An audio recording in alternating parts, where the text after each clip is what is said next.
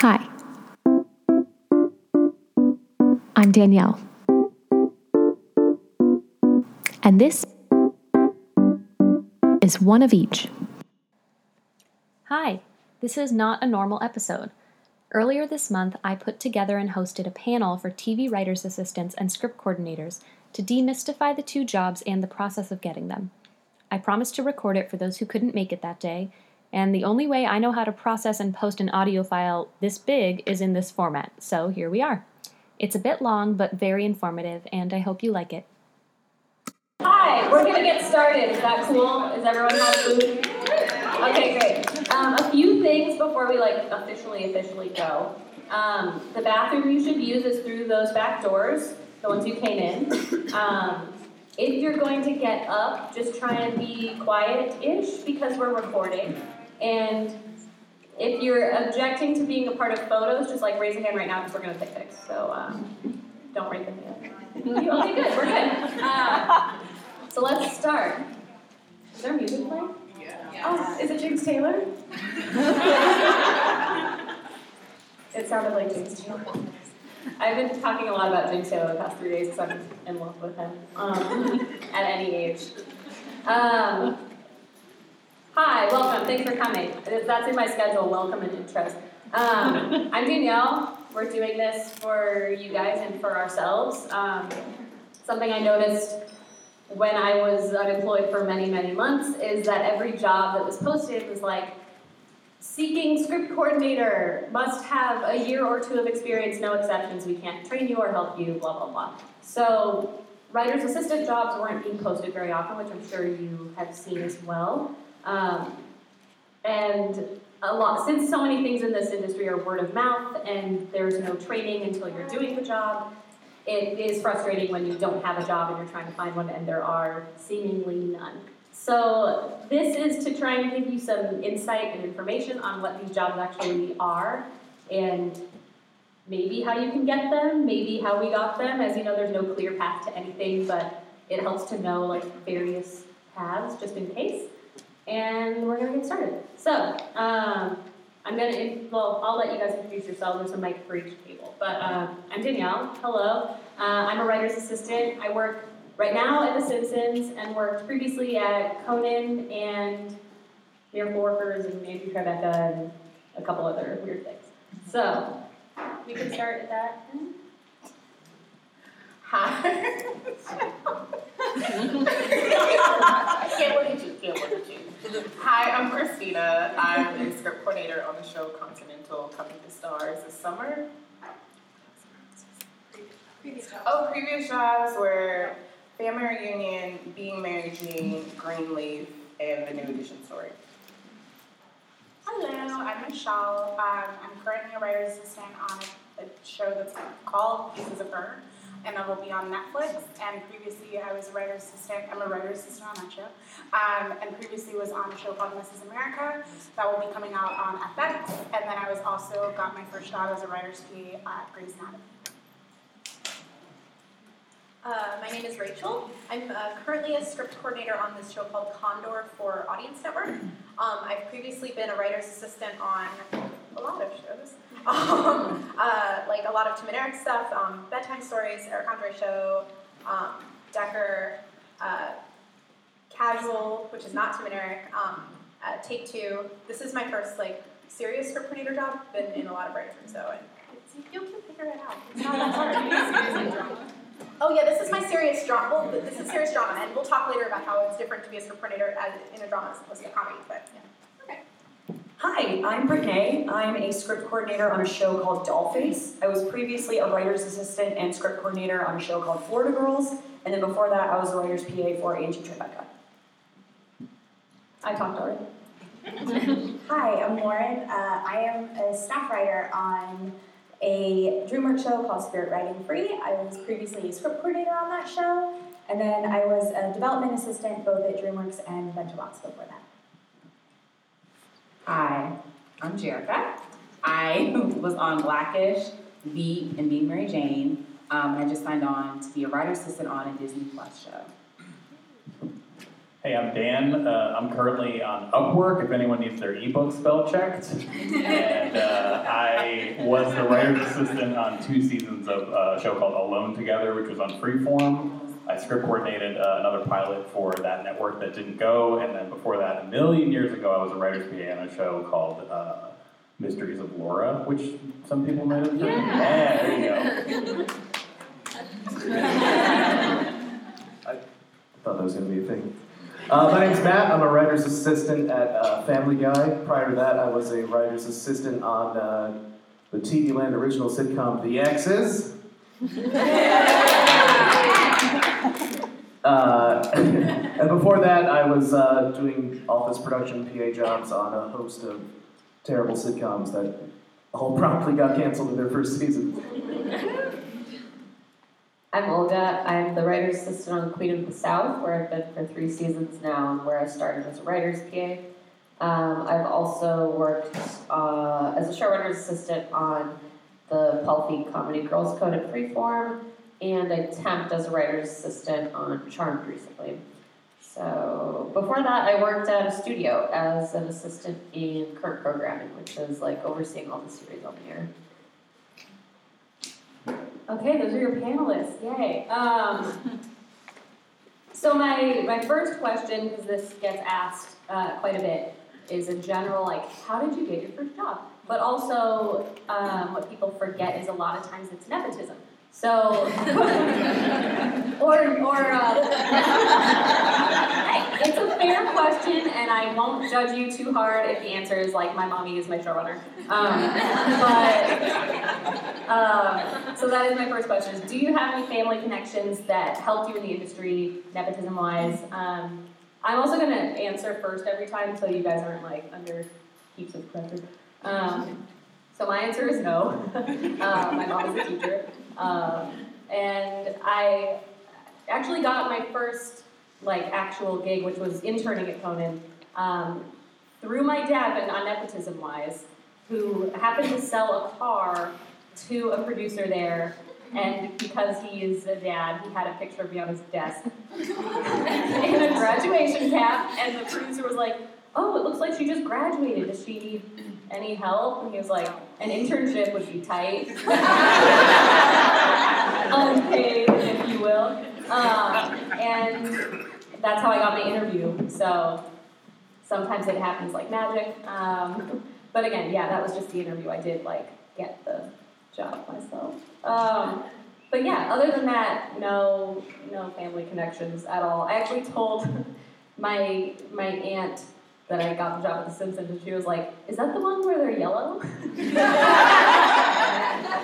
Correct. Um, so yeah, they don't, they don't know what's up. Um, love them though if they're listening.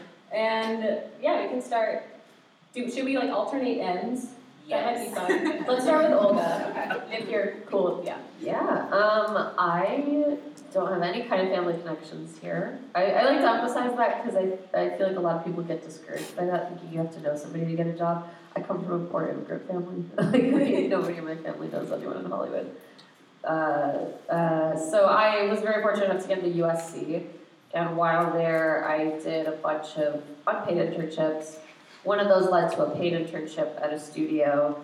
That paid internship led to an assistant job at a studio, and um, after being at the studio for two years, my boss knew I wanted to get into a room, so he put me up for my first writer's PA job on a show he had developed when he had been um, at Fox, which is our studio. Um, and that's Queen of the South, which is where I am now. And I've miraculously managed to stay on and keep getting promoted. So I've been pretty lucky, I think. Thank you. Um, my very first industry job, uh, I st- I'm not, I don't know why I got it, but I was, uh, I went to Columbia College Chicago, and they, I think they still do a semester in LA program where they had a classroom. At the time, they had a bungalow on the CBS Radford lot, and they taught classes out of there. The idea was uh, to take 12, 15 students, put them all in LA, teach classes there, and then you basically graduate and stay in LA, which is not the worst idea. Um, but I, for whatever reason, on the very last day of classes, the guy who ran the program, who I had spoken all of two words to all semester, just literally waved me over and said, "Hey, do you want a job?" And I was like, "Yeah." and he said, "Go next, go to the bungalow next door, ask for Franco." I was like, "Okay, okay, I'll do that." Maybe I'll get drugs, maybe I'll get a job. I don't know. this is unusual. But I went next door, I asked for uh, Franco, and uh, Franco met with me and took my resume, and uh, I interviewed and got hired. I didn't realize at the time that this producer, Franco Bario, was this very big time line producer who had produced, like, Saved by the Bell and thousands of sitcoms throughout the 90s. Um, but I, I, I got hired, and I got hired on the strength of the uh, food service jobs that were on my resume. And I was told that explicitly by the AD. Um, and then uh, I worked in sitcoms for a while in production, and I eventually became a showrunner's assistant on a different show, and uh, got a bump up to writer's assistant from there. Uh, I, uh, I used to live on the East Coast. I lived in New York, and I started off uh, in cable news. And but I had gone to film school, and uh, eventually I hit the breaking point where I, I knew I didn't want to work in news anymore. I knew I wanted to make the jump, and I was like 28 at the time. And uh, luckily, someone that I had gone to film school with worked as an assistant in Warner Brothers' main production uh, out in Los Angeles. I was still in New York. And she was like, well, we have a bunch of shows that shoot in New York. I could probably get you a job in the production office, but like, heads up, you're to have to start at the bottom again if you get one of those jobs. Um, and so I uh, interviewed for, uh, I worked in the production office of Misery Laura, which shoots in a, um, a studio called Silvercup, which is in Queens. It's an old bread factory. And uh, I had my interview there, and I had this like resume that I was really proud of, like, oh, I'm a producer, like uh, whatever. And uh, the the guy was like, hey, you're hired. The Lacroix are right over there. Start putting them in the fridge. And then and then uh, I won't do the whole history of how I've been in LA, but uh, while I was there, I just was like aggressively trying to get on the radar of the folks in the writers' room, the people who were in Los Angeles. And then eventually, when uh, when I made the, the move to LA, I knew like a handful of people, and I had some threads to pull on. So make make lots of friends, folks. Oh, okay. Hi guys. I my first job was in reality TV. I know we're not gonna talk about it, um, but I did work with a showrunner, and like that's how I started. But my first job on a show was Blackish. I was office PA, and I actually said volunteer at the Writers Guild. So do that because you meet showrunners, and you get to talk to them. And I met um, Kenya there, and I followed up with him for like a year and a half, and like I kept like, hey, it's me. I just did this thing. I just did this thing. Oh, I just did this thing. I just did this thing. Um, and then like over time, he actually responded maybe twice, and then um, forwarded my resume to his assistant, who brought me in for an interview to be an office PA. And then yeah, I got the job. Uh, so my first industry job was an internship that I got from blind applying, which never happens, but that has happened to me twice that I've gotten jobs from blind applying. Uh, but the first one was an internship with a couple who had a show on Food Network, and the guy who was the chef didn't know how to look for an intern, so he posted on Craigslist. and I actually got the job and uh, spent a wonderful summer being unpaid but eating a lot of Italian food. And they were generous enough that they were moving to Brooklyn, and they were like, "We can't take you with us, but you are welcome to lie on your resume and say that you are our assistant for a year." And I was like, "Great, I'll take it." So on my on my resume, it said I was their assistant for a year, and they totally backed me up when people called. And then uh, I have a, a second cousin once removed who's out here, but he works in post and he hired me at a post house as their uh, file clerk for less than they paid me just low enough that I wouldn't be able to get any benefits. Um, so he's a great cousin, but he didn't employ my current husband, so that's good. Uh, but I was able to kind of network from there, and then my first job in like development was literally from blind applying to another place. Uh, but my first, my way I got into a room was I had heard they were opening up a script coordinator job on a show, so I put myself out there and with the exec, and they asked, they asked if I had a sample, and I lied and said yes. And so I wrote a sample, uh, which was not my best, but that's okay because it got me the job. Uh, but the way I got the job, and I, this is super important, is in my meeting with the showrunner, she mentioned a book like four times. So I went and read the book and made sure to stop by her office and like comment on it. Uh, so that's super important. If somebody mentions something, it's important to them. That's very smart. Um, I also was going to mention the Conan internship, I think, is still unpaid, but you can also blind apply. Like most people who do that internship just apply online. Um, also, every job I have gotten since then has been through knowing people who put me up for jobs. Even this one, um, I think the Simpsons job was posted online, just like a blind thing, and they didn't say what show it was, but it was like long running animated series, half hour, blah, blah, blah. I was like, okay, there's only like 10 of those. And I don't think many of them are hiring. But I knew, I applied through that as well, but I also knew someone through another job who had worked there, not even as the writer's assistant, It was just like, hey, I can submit you for this if you want. So I hate networking so much, um, but what I don't hate is meeting people and befriending them and then supporting them, which is the friendly version of networking that people don't tell you exists. So you can just like become friends with people and then help each other, and that works the same.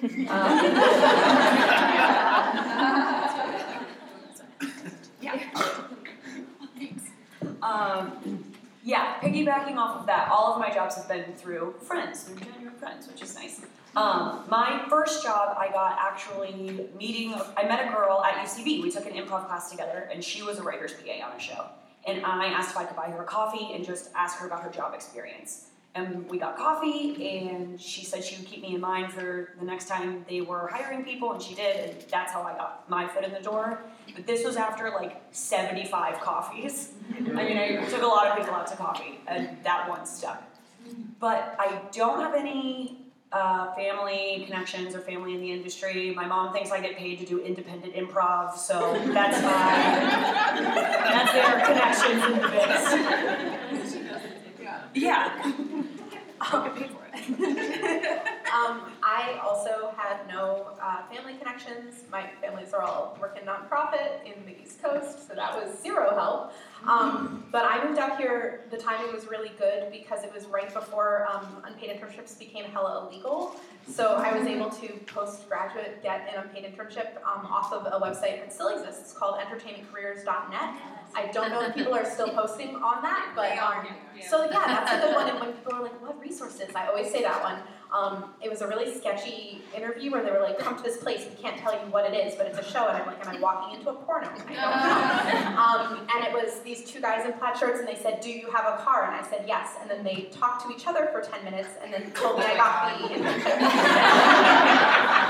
um, but that ended up working out really well for me because. Um, I interned on this show called Review on Comedy Central for two months, and then uh, thought the writer's assistant was incredible, and I wanted to be her friend so badly. So I internet stalked her and found out that she went to my college. Um, so I reintroduced myself to her with that context, and she went, "Oh, I'm actually going to go to India for a month, and I was going to leave the writers high and dry. But if you want to um, fill in for me, if you want to fill in for me, they'll probably pay you." And so I was like, "Yes, I will. I will do that." Um, so I, I uh, filled in for the writer's assistant doing what I would later learn was script coordinator work. Um, and when she came back, I uh, worked in the office on that show for the remainder of the first season, and then the producer um, hired me to be his assistant for the next two years. Um, and I worked for him, and he was incredible, and he knew that I wanted to be in rooms. And when a uh, another show that the production company was doing needed a writer's assistant, he lent me out for the seven weeks that that room was, so I could get my first credit. And from there, I was able to get my first non that show more like established writers room credit on casual. Um, and so that was that was like that. Um, so I just stay super thirsty. um, and I was also super fortunate to go to USC, um, and the screenwriting program just like has their shit together. Um, and so I was um, in a class and I was a super Shonda fangirl, and one of the one of the guest speakers was currently a writer's PA. And when she got bumped up, she knew I was a super Shonda fangirl and um, reached out. And I literally sent my resume to her within like four minutes. It was crazy. Um, and came into that interview um, and was super thirsty. They think I was enthusiastic. I was thirsty. Um, and, and got it. And so that was my first job. And then the decision to leave Grey's to go to um, the show, the, my last show um, as a writer's assistant, it was another professor at USC who got her first show, and she's amazing. If you ever get a chance to meet or work with Dahvi Waller, do it. She's just a phenomenal human being, and she's gonna take over the industry. And she was like, "Don't leave Grey's for this," but I was like, "Oh, wait a minute," because I was still a PA, and I was going to be a PA for a very long time. And anyone who is doing that work, you are the heroes of the industry. I love you so much. Thank you for everything you do, because that job kills your soul sometimes. Um, and so. Um, that was how I got my first writer assistant gig, and then through that show, I met another writer who is become my saving grace, and that's how I got the show I'm on now. Um, I actually do have an uncle who is a director and writer in the industry, um, a TV director um, currently right now but the, he has never got me a job. He's only offered me advice. Um, he said he doesn't know how to give me a job, and I was like, okay. Um, but I started off as a director's assistant. I got it from um, assistant position at a fellowship that I was at. One of the writers there was like, hey, my old boss needs an assistant, and I got that. But how I got in the writer's room was being thirsty and blind emailing this guy that my friend met um, I basically told him, I was like, look, I want to be in the writer's room, I'm suicidal, I don't know what I'm going to do. like, I really want to be a writer, like, I don't know what I have to do, like, suck dick, what do I need to do? And um, shout out to Hank. and actually, I got invited um, to an after, after well, a rap party for, um, the, for Blackish by actually Jerica. And I finally met him in person and he was like, oh, it's you. and he was like, oh, let's talk. Like, I really was like concerned about you. and after again a week by week, him checking on me and me checking on him to see if he had any jobs, he got a job on this miniseries called The New Edition Story.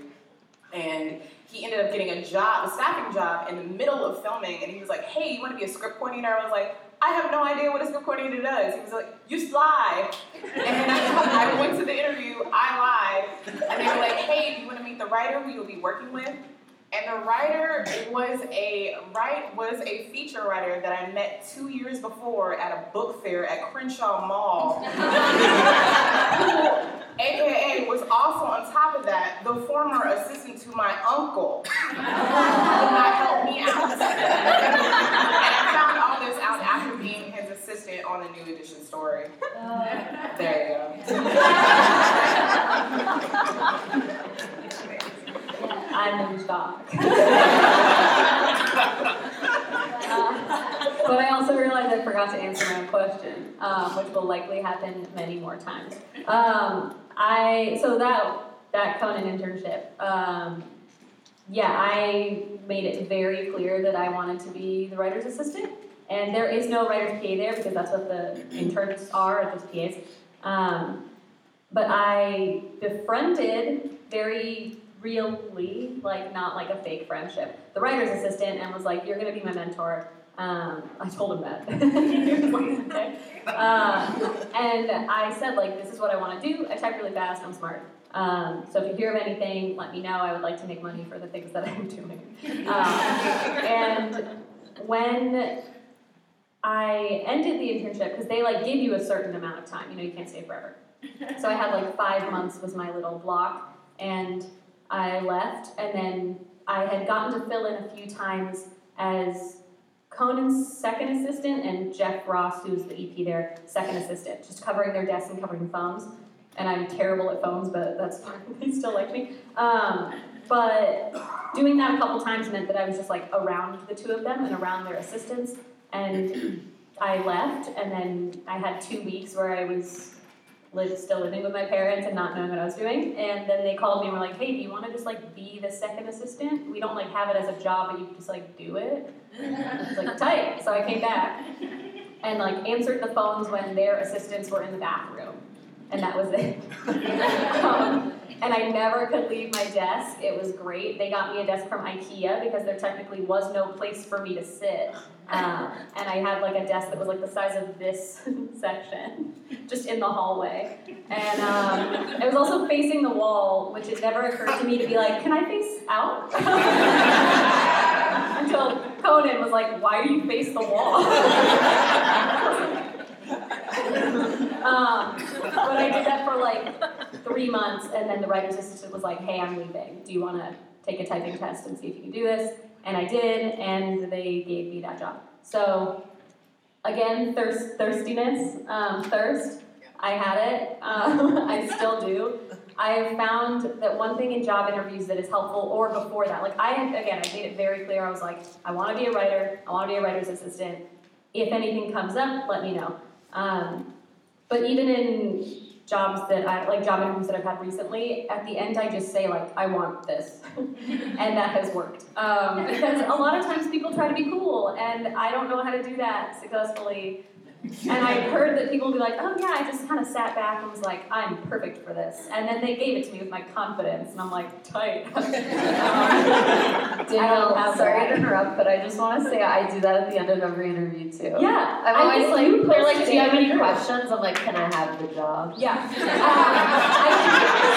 I've, I've never I not think gotten you posted, and this is over talking for the recording people. Um, I think you posted in the group once, like someone posted like, "Do you have any advice for job interviews? I'm, I'm getting the interviews, but I'm not getting the job, so it's wrong." And you said like, "Have you just told them you want it?" And I was like, "Oh, I should start doing that." And I did that in my Simpsons interview. Like the second it ended, I was like, "Just a heads up, I'm not cool. I'm just gonna tell you I want the job really bad," and it worked. So I, I swear to God, and having interviewed people to work um, on my show, like as writers' PAs and showrunners' assistants, like sometimes you meet somebody and you just can't tell if they want the job. And like realistically, they're interviewing for it because they want it. But like, Or if they're desperate and have been unemployed yeah. for seven months. And they like sometimes you just can't get it from people. Like you can't tell if they've seen the show. You can't tell if they even want to write. Like I'll be like, "What do you want to do?" They're like, "I be an assistant."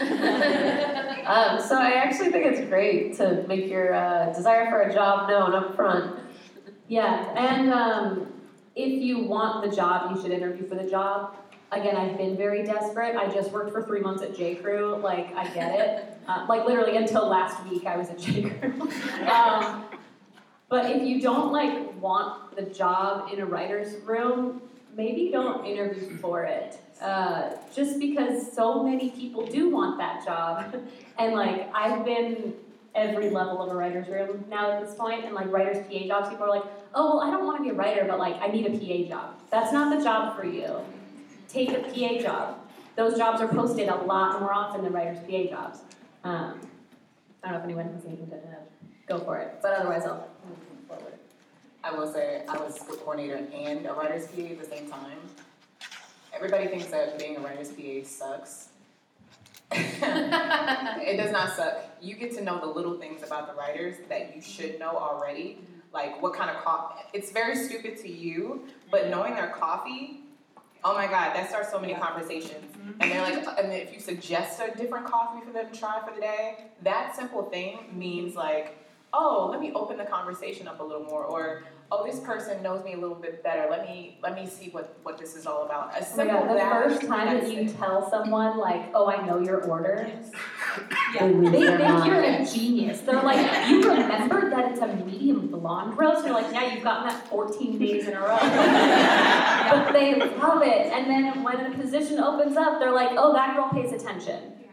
It's a it's a bond, and you want that because again, if you want to be a writer's a writer and you're in the writer's room, you have to build that bond because sometimes the writer's PA, I don't know if you got to, sometimes the writer PA gets to sit in the actual writer's room, and some do not. So you're really trying to bargain your time to um, build relationships with the, with all the writers. I was just gonna say, as a writer's PA, oh sorry. Go. As a writer's PA, like knowing your showrunner's lunch order is so important for all of their favorite restaurants. Like keeping notes of that is just like, oh look at you, like, oh my god, you're so fucking smart.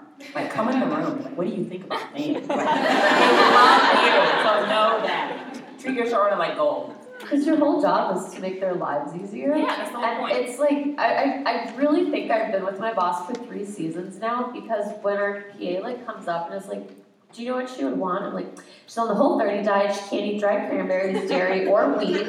Uh, and she doesn't have to say that. And I feel like she saves that energy for real stuff.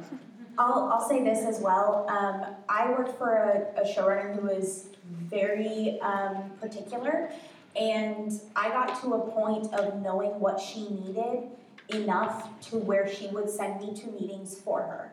And it was invaluable experience for me to literally go in as I'm standing in for the showrunner today, and I know exactly what we're gonna do in this very real meeting. Um, so being literally their right hand person, when that showrunner left, I stepped in until they got a new one.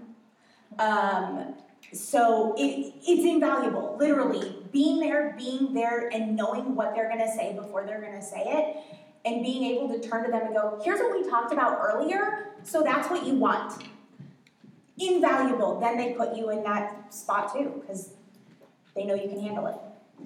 Um, just one thing, because like, yes, being a PA can suck and also like be really good at it. The one thing I will say is like, I was on a show where like being raising from PA to the next thing takes years, like three years. Being a PA on, and that was a really hard show to be a PA on. And so like, know when you're going on to a show, like talk to the assistants, get a sense of that, because you know, you want to be excellent at your job, and sometimes that's not enough. Sometimes you're still not going to get to raise up to that next level because there are literally six other assistants ahead of you.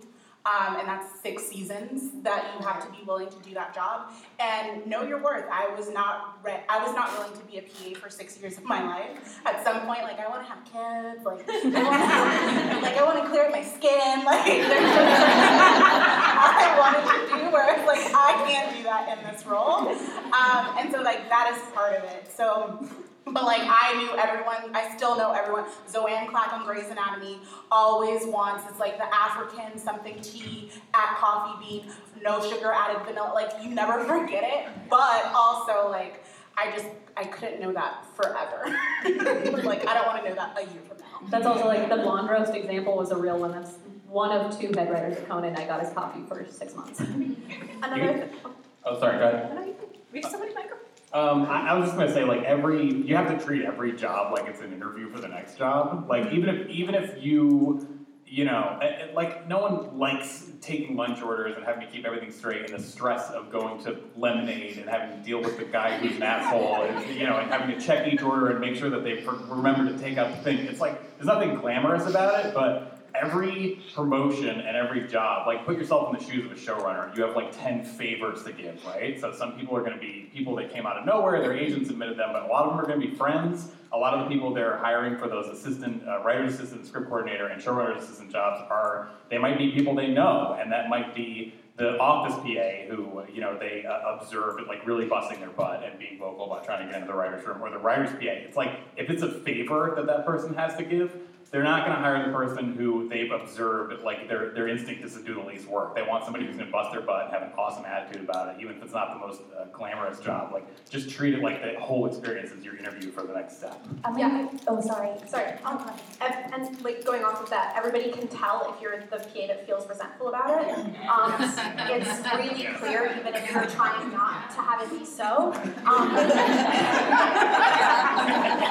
so I mean, yes, it's it's grueling grunt work, and as it can be, and we've all done it in some form across the industry. But just to make sure that you really are the person that's having the best attitude out of a bad situation, because there are PAs that have been that kind of grumpy and then ask me for help and I don't want to put them up because it makes it feel like it reflects poorly on me if they're going to go in and have the same attitude at another job. So that's just a really important thing to keep in mind. I'm going to piggyback off of that as well and say if you can make, everyone knows that the PA and the grunt work stuff is shitty. Like everyone knows that, including the people you're working for. If you can make it look effortless, people think they can give you more. So the more people want to give you, the more you're going to be somebody that you, is reliable, and the more that people are going to want to give you more and give you opportunities. Because if you can handle, you know, 15 lunch orders perfectly every single time, then great. Then maybe they can, you know, let you sit in and take notes because you handled that no problem and that was easy. And I know it's not going to be easy, but your job is to make it look so effortless that it's not even on your radar, that you can do other things and do that. And then eventually they'll just sort of assume that you can do anything. That's true. Um, yeah, I agree. Um, and two things off that. One is that happened to me. Um, also at Conan. I spent a lot of time there. That's why most of my stuff is Conan right now. But when I was an intern, I got to cover the desk of the office coordinator like a month in because I just did everything right before that. And that was paid. Like they paid me to cover that job because it was like an actual amount of time. And then because I did that okay, they let me cover for the writer's assistant. So you know, like they, they trust you once you do things, and it might not be the thing that you think you need to be doing, but like I got the lunches right, I got the coffees right, and anytime the phone would ring, I was one of the older interns as like 21, horrifying. Um, but I was the only one not afraid to answer the phone. Um, like the 18 year olds, like the phone would ring and they'd just be like, uh. so I would just pick it up and be like, hi, Conan, this is Danielle. Like, and every time someone called, it was like internal too. So it was like someone in the office being like, hey, can you come up and cover this desk? And because I answered, then I could do it. So answer phone calls. Um, but just like, yeah, do your job super well. And that, this is not the next question, but it is one that I thought about last night. Um, I have seen, I mean, it kind of is. So I've gotten really bad advice, I've gotten really good advice for these jobs, but one thing that I've seen across the board is like you never want to be too good at your assistant job because they'll never see you as anything more than that, which mm-hmm. I hate, and that is bad advice. Because why would you want, purposely be bad at your job in hopes that you would get a better one? Like, that's crazy.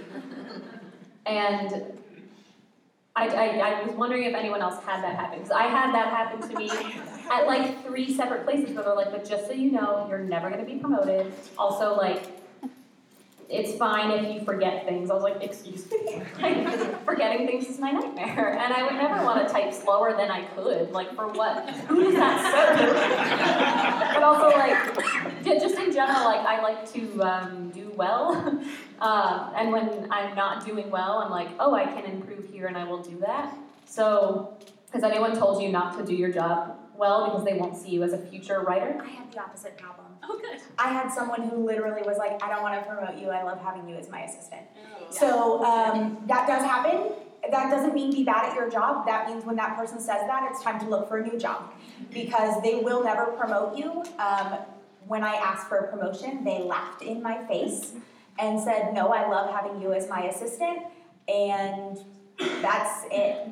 And so I walked back to my desk and emailed everyone I knew and said, I'm looking for a new job.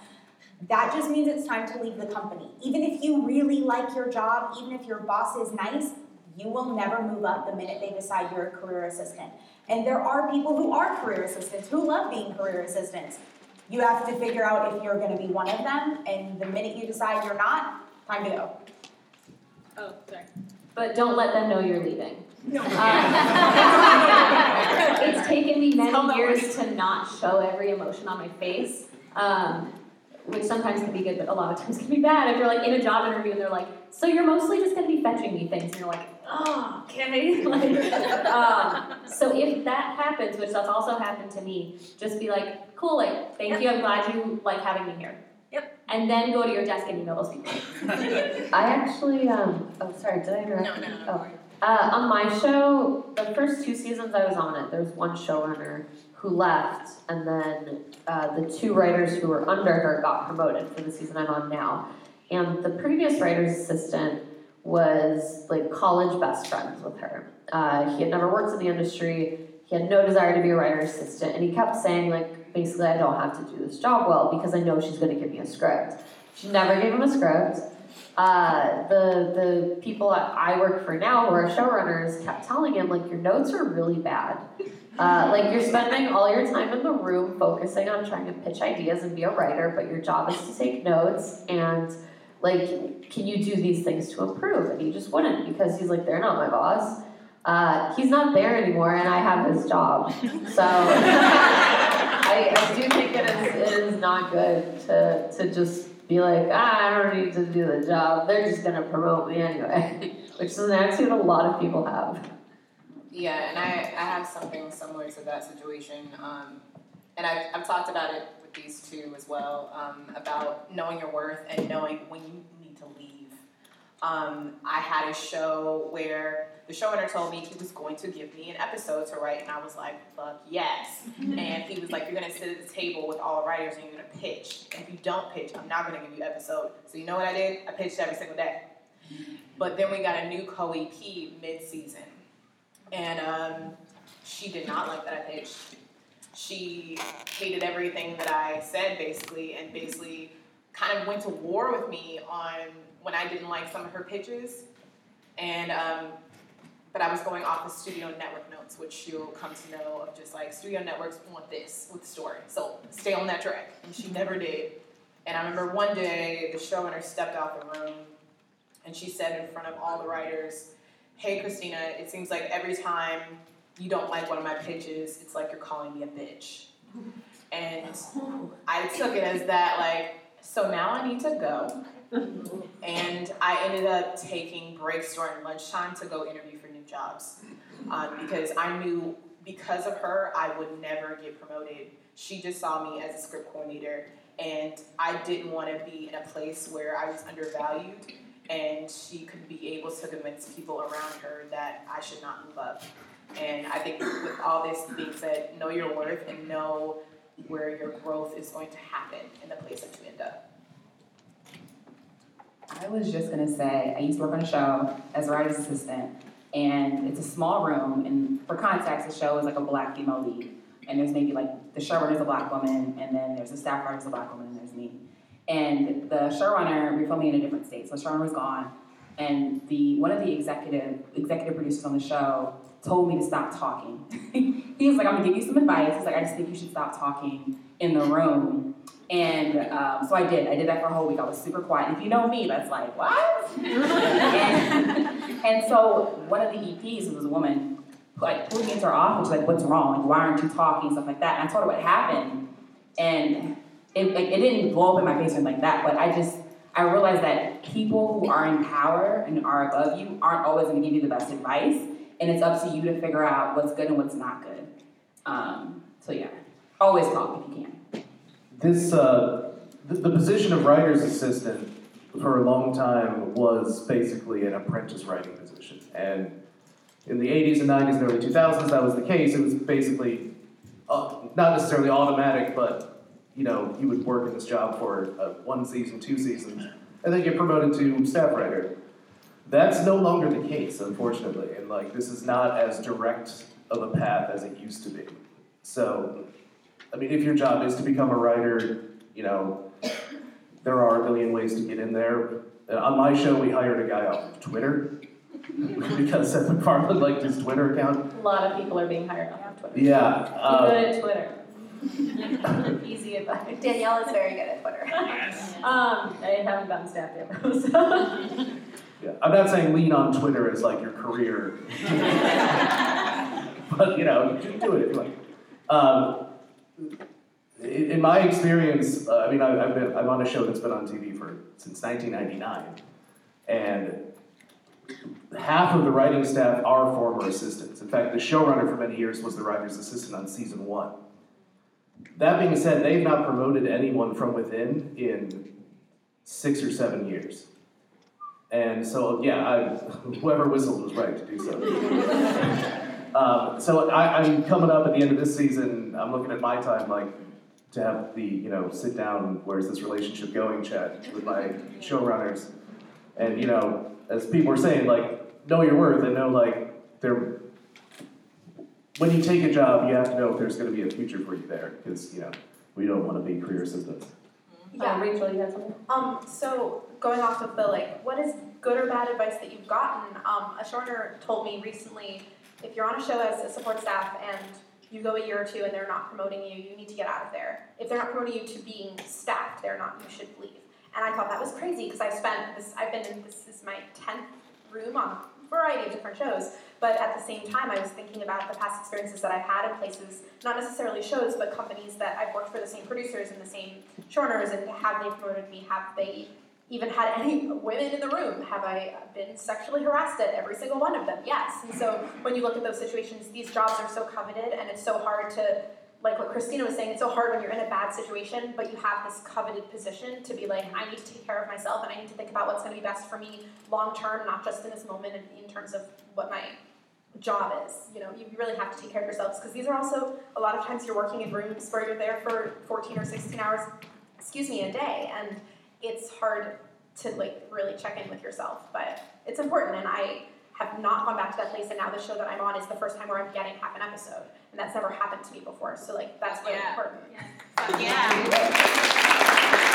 I also have a labor work story I'd love to share. Um, on the second season of my show that I'm on now, when I was the writer's PA, the studio cut all of the assistants' pay down, uh, and we lost about hundred dollars a week, which to us is a lot of money. So we went to our showrunner and we said, "Will you push back for us?" And she said, "I could find people who will do those jobs for free." Uh, so I left the next week. Uh, she left. I ended up coming back to the show under the new management, but it didn't affect my career at all that I left. I'm glad I left because those I don't want to work for anybody who's not going to have my back.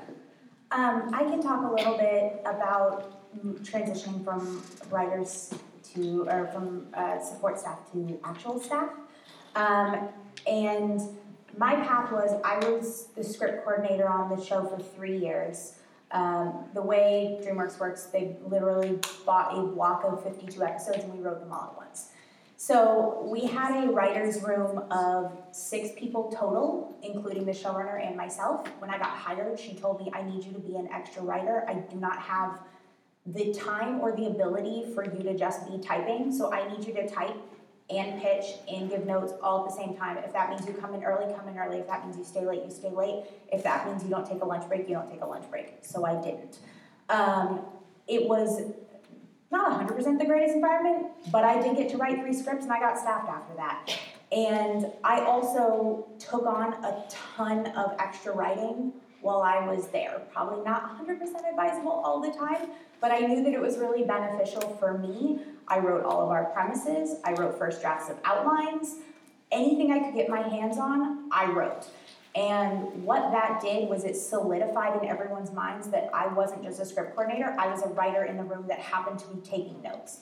Um, that was very beneficial for me, especially when all of the other writers rolled off because we animation takes a really long time and the show goes on for like a year after the writers are done. I stayed on. I wrote every single change that we had after that, um, all unpaid. Uh, but I wrote it, and everyone knew that I wrote it, and everyone was very aware of the fact that I was doing the writing. And when it came back, our showrunner got rolled off the show. They got somebody else. They got a new. I was the only person who stayed. So I was staffed and immediately was the most senior writer in the room because I was there from last season. So I'm not saying wait it out. I'm not saying take on extra work. I'm saying if you see that opportunity as a positive one, where people can recognize it as you putting yourself out there, as you being part of the room, as you being more than just a support staff, do it.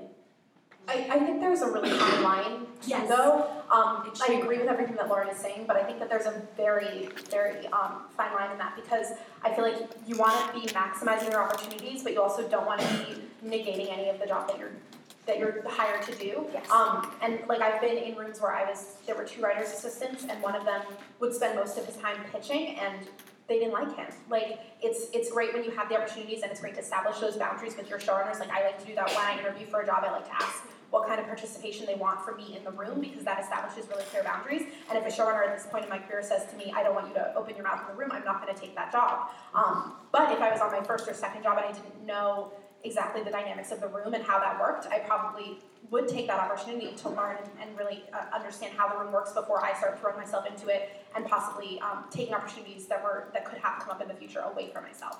That is good. Um, and I want to, this again is not a question I had written down, but it's just coming naturally.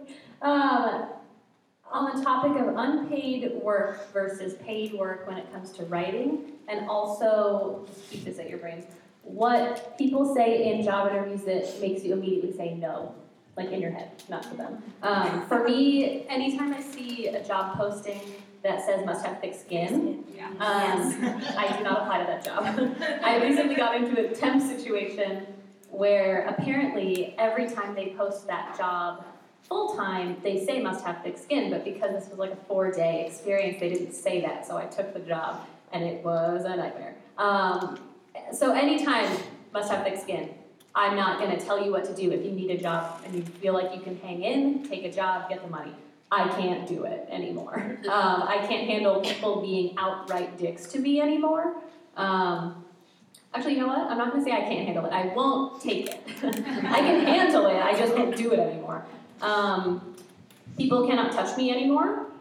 Seems obvious, but it is not in this business. Um, to have any type of physical contact with an advanced in the career male, no thank you. I don't care if it is a hug or a pat on the back. I have established a no touching rule because they don't know the difference between okay and not okay. Um, anything else? Yeah, I will not take a job when they say in the interview, you have to make sure you are able to teach the writer's assistants how to do their job. that true story happened to me. And then I found out two, two of the writer's assistants were family friends, and one of them was the sister to the showrunner who did no final draft. Uh, You're not being paid to teach anyone to do their job. Uh, I immediately don't take a job in an interview when they talk about the massive amount of turnover they've had with assistants. Um, I took a, I did take this job because it was my first assistant job, but in the interview, all the exec talked about was how much they hated their old assistant. Not a good sign. Not a good sign. Uh, and they had had five people in three months. So if there's been a ton of turnover, there's a reason.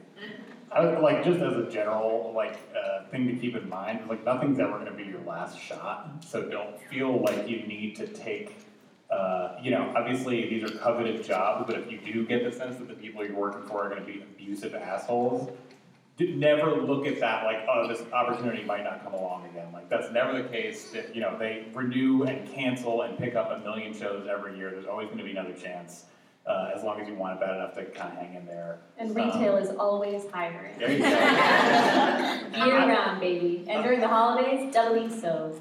just what, like uh, just to speak to like the horror stories everyone has of like other people that they've worked with who just kind of feel like they can kick back because they're uh, you know they're buzzed with the showrunner and they've been promised a script and they've been promised a staff job. Uh, no one's safe ever. Okay, you are never safe, and if, uh, that it's meant to sound a little scary, but also it'll keep you from becoming one of those people who's like, oh, I'm best buds with the showrunner. That means I can kind of slack off. What if the showrunner gets fired? What if the show gets canceled next week? Then you got a, a showrunner who's not working and a room full of other people who think you're an asshole. Really, like, as everyone has illustrated up here, the best thing to do is err on the side of having a great attitude and being the best possible person your job that you can be. Um, as a woman of color, as a queer woman of color, I look really intensely at demographics. Um, if you know people, usually people will like tell you before you're going in, like people straight up know to tell me like you're going to be working for a white man because they know it's going to be a rough ride. and so that for me is really important. Um, when you are a person of color in this industry, when you are a woman of color in this industry, shit is just harder. Um, that's the world we live in. It's the industry that we're living in. I'm not going to sugarcoat that for anybody's feelings. Um, and it was something I didn't understand. I thought, you know, I had, I thought by this point I was like, oh, the industry is changing, da da da. The industry is not changing fast enough. um, and so for me, like, I have to work in a, in a room environment that is predominantly women. Um, there has to be women of color in that room. Like, if that is not the case, I'm not taking the job. Um, and it's not to say that women of color are always going to be your allies, that people of color are always going to be your allies. because that's not the case. It's just that when racist shit happens, you don't have to be the person to say, "Oh, that was racist," um, and so like that is helpful.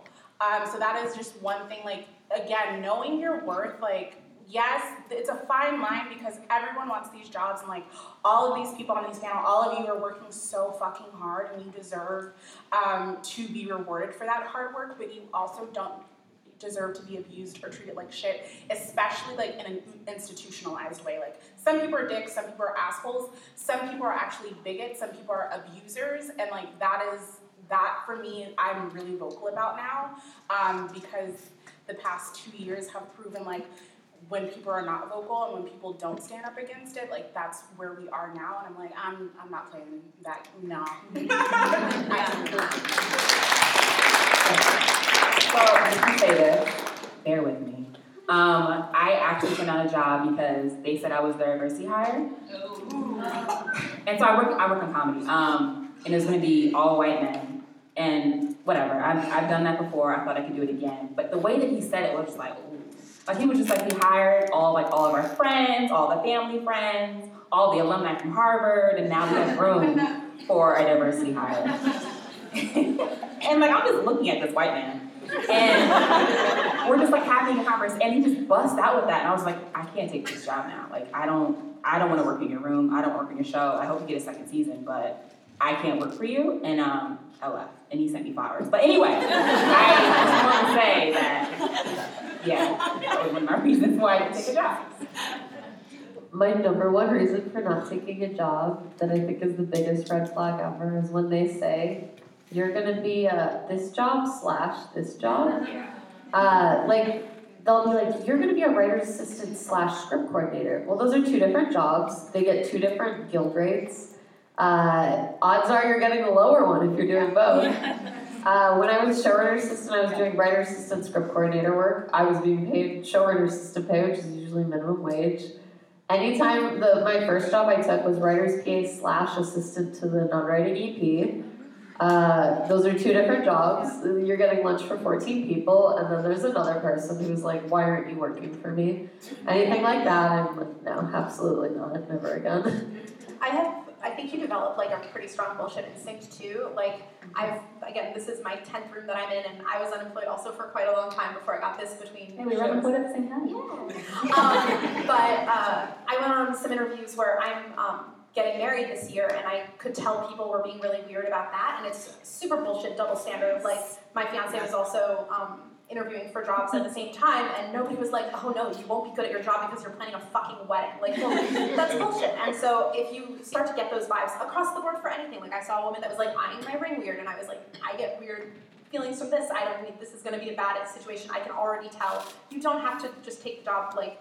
Uh, someone over there, one of the gentlemen said, you don't have to take a job because it's going to be your last shot. Like that's, I think the best advice that you can possibly get is like, whatever opportunities you're having, you don't need to feel like you have to take it because it's going to be the last one. Like there's always other jobs in the industry. There's always other jobs in retail that you can be taking to fill out the time to make sure that you're doing the best uh, decisions for yourself.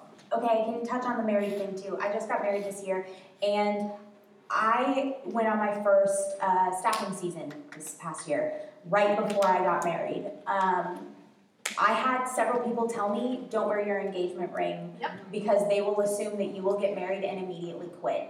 And I was like, and have babies. And I was like, well, first of all, I'm very excited that I get to have a stay at home husband at some point. So, no. But uh, secondly, go fuck yourself. Like, just because I'm married does not mean that I'm going to quit my job or not care anymore.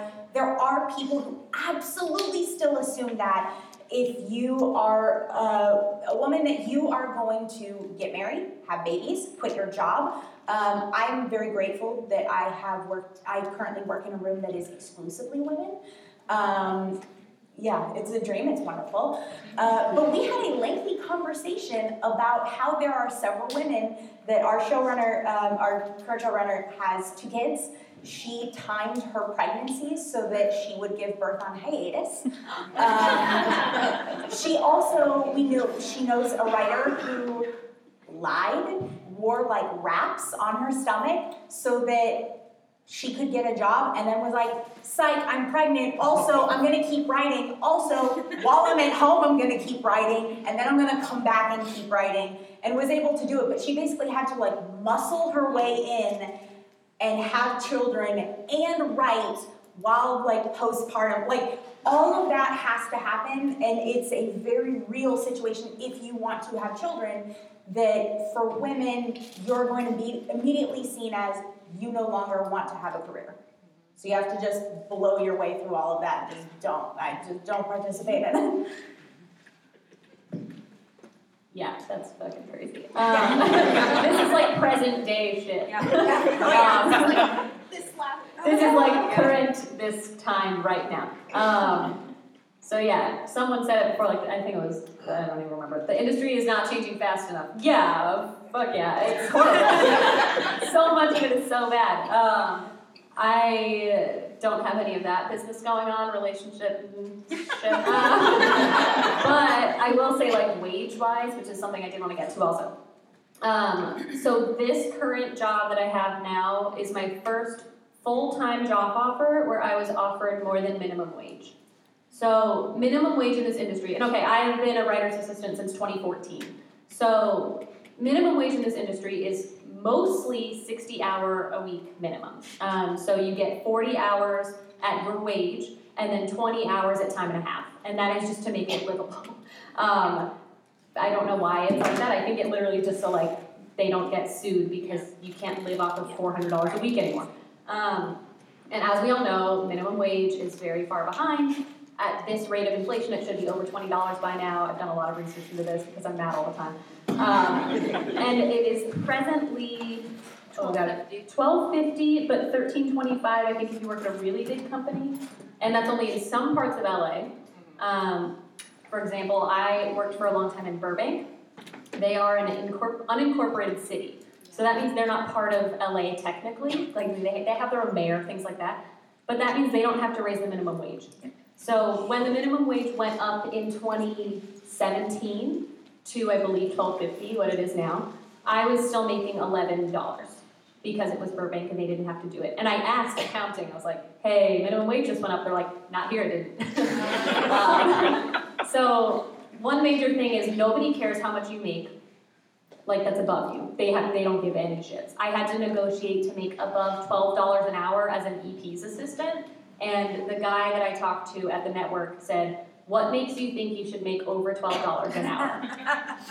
And I went like this, fuck you! and I was like, well, here's the thing. I, will, you know, I, I can do business when I need to. But I have never successfully negotiated above my wage, and it hurts my feelings to not be able to do that. Um, and this job that I have now is above minimum wage finally, and I'll be making like a livable wage. So my question is, before the union minimums, because I'm also not in the union, I think, on this job. Um, and I'm doing writer's assisting slash script coordinating, which is one of those fun slash jobs. But um, have you ever successfully negotiated your rate? And have you ever been offered more than minimum wage as your hourly rate? Yeah, can we go down the line, starting on the right here? Um, actually, the assistant on Lovecraft. The assistant on some show that I worked on. she actually negotiated for me after asking me, could she um, negotiate for me? She negotiated $150 more for me. Um, and actually, the last job, I negotiated the price they should have given me. I didn't know. I was like, hey, can I have twenty dollars more? They were like, uh, we gotta get back to you. And they hit me two days later. Like they were like, oh yeah, actually, because minimum wage went up, and you asked, oh, we're gonna give you this much. Uh, so also check how much minimum Yeah. wage is right now. Um, on top of what Danielle said. Um, so I am a union writer's assistant. Um, my healthcare is right about to come through. I'm so excited. Um, that is, that has been a process. Um, and so my first job, I got union minimum, which is fourteen fifteen for writer's assistants. Um, so the and so a thing to know about the union minimum is that it's fourteen fifteen, but you are not guaranteed sixty hours a week. That's not part of the contract. And so when I was at FX, they did offer me 14, 15, 60 hours minimum. And then when I went to Netflix, they um, were like "Mm, 14, 15, and you'll like I guess you can work 50 hours. And I was like, mm, how's the pay? Um, and so I asked for more. I wanted $15, so I asked for more than 15 Because we've all seen the fucking headlines where they are paying Shonda Rhimes and Ryan Murphy bajillions of dollars. And I was like, 85 cents, they can do that easy. And they literally said, we can't offer you that. And I was like, mm, what? and so I am dogged and I know I have bills to pay, and so I reached out to the union, um, and they have sent out this like payroll thing, and I looked at all the writers' assistants, and all those writers' assistants had 60 hour minimums, and so I went back and I was like, hey, I actually do have data that says you guys do have 60 hour minimums and da da da, um, and that there are assist- or writers' assistants making 14, 15, and they were still like, we're gonna have to like we're gonna have to talk about it. And then i was lucky enough that my showrunner is really helpful and i told her and worked with her and so they finally did offer me $15 an hour. They didn't budge on the 60 hours a week. Um, no i'm not kidding you. Um, but what I told my showrunner, and usually as a writer's assistant, because just because the room ends, like your day doesn't end at six, you have to clean up notes and take pictures of boards and organize and and help the PA if there's like all anything. So And like you're on call twenty-four seven. yeah. and so like your day is not going to end at that time. And so I was straight up, I was like, I need to work 12 hours a day and I will work 12 hours a day so I can put this on my timesheet. And she was like, yeah, sure. Um, and so that's how I got it to be been able to negotiate that. But it was shocking to me because it was literally 85 cents. And I'm like, I know Netflix has that money. I want this on the recording. I know Netflix has That was me too. TBS has more than twelve dollars an hour. I know it. Every company Every network ha- can pay you more than twelve dollars an hour. And so it's just, and I think part of it is having that backup and and having that data. And so like I I was looking at the union thing. I was looking at the the broad like industry assistant thing that went out because I was ready. Um, and then I just I literally just didn't like they kept being like no, and I was like well what about this and what about this and like one of us was gonna give up and I'm the one who needs a job. so like and so it was it was hard and I'm happy I fought and you know I it's interesting because people were like yeah I've been successful and so it, I don't know if it's a gender thing I don't know if it's like there is something going on where like these these studios are like no and I'm like mm, but yeah. Um, so fight try fight. Don't ever not do it. Just know it's gonna be a fucking battle. Sorry, Rachel, real quick. Also, Um, gender wise, I've heard from a lot of people and sometimes friends and things that men and boys naturally negotiate, and of course, women, we are taught not to do that because politeness politeness is really important. Um, but you can negotiate and still be polite, technically. Um, but if you're thinking like, oh, I shouldn't negotiate, there's 10 people behind me who are qualified and can take this job, that's true, but you should still negotiate. Uh, Or try to.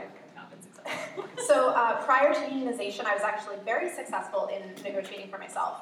Um, I had been working in rooms for years, and I had a lot of like my resume was stacked where I was like going into my like eighth, ninth, tenth rooms, and I was like, this is ridiculous if you're trying to fucking pay me minimum wage, like that's bullshit.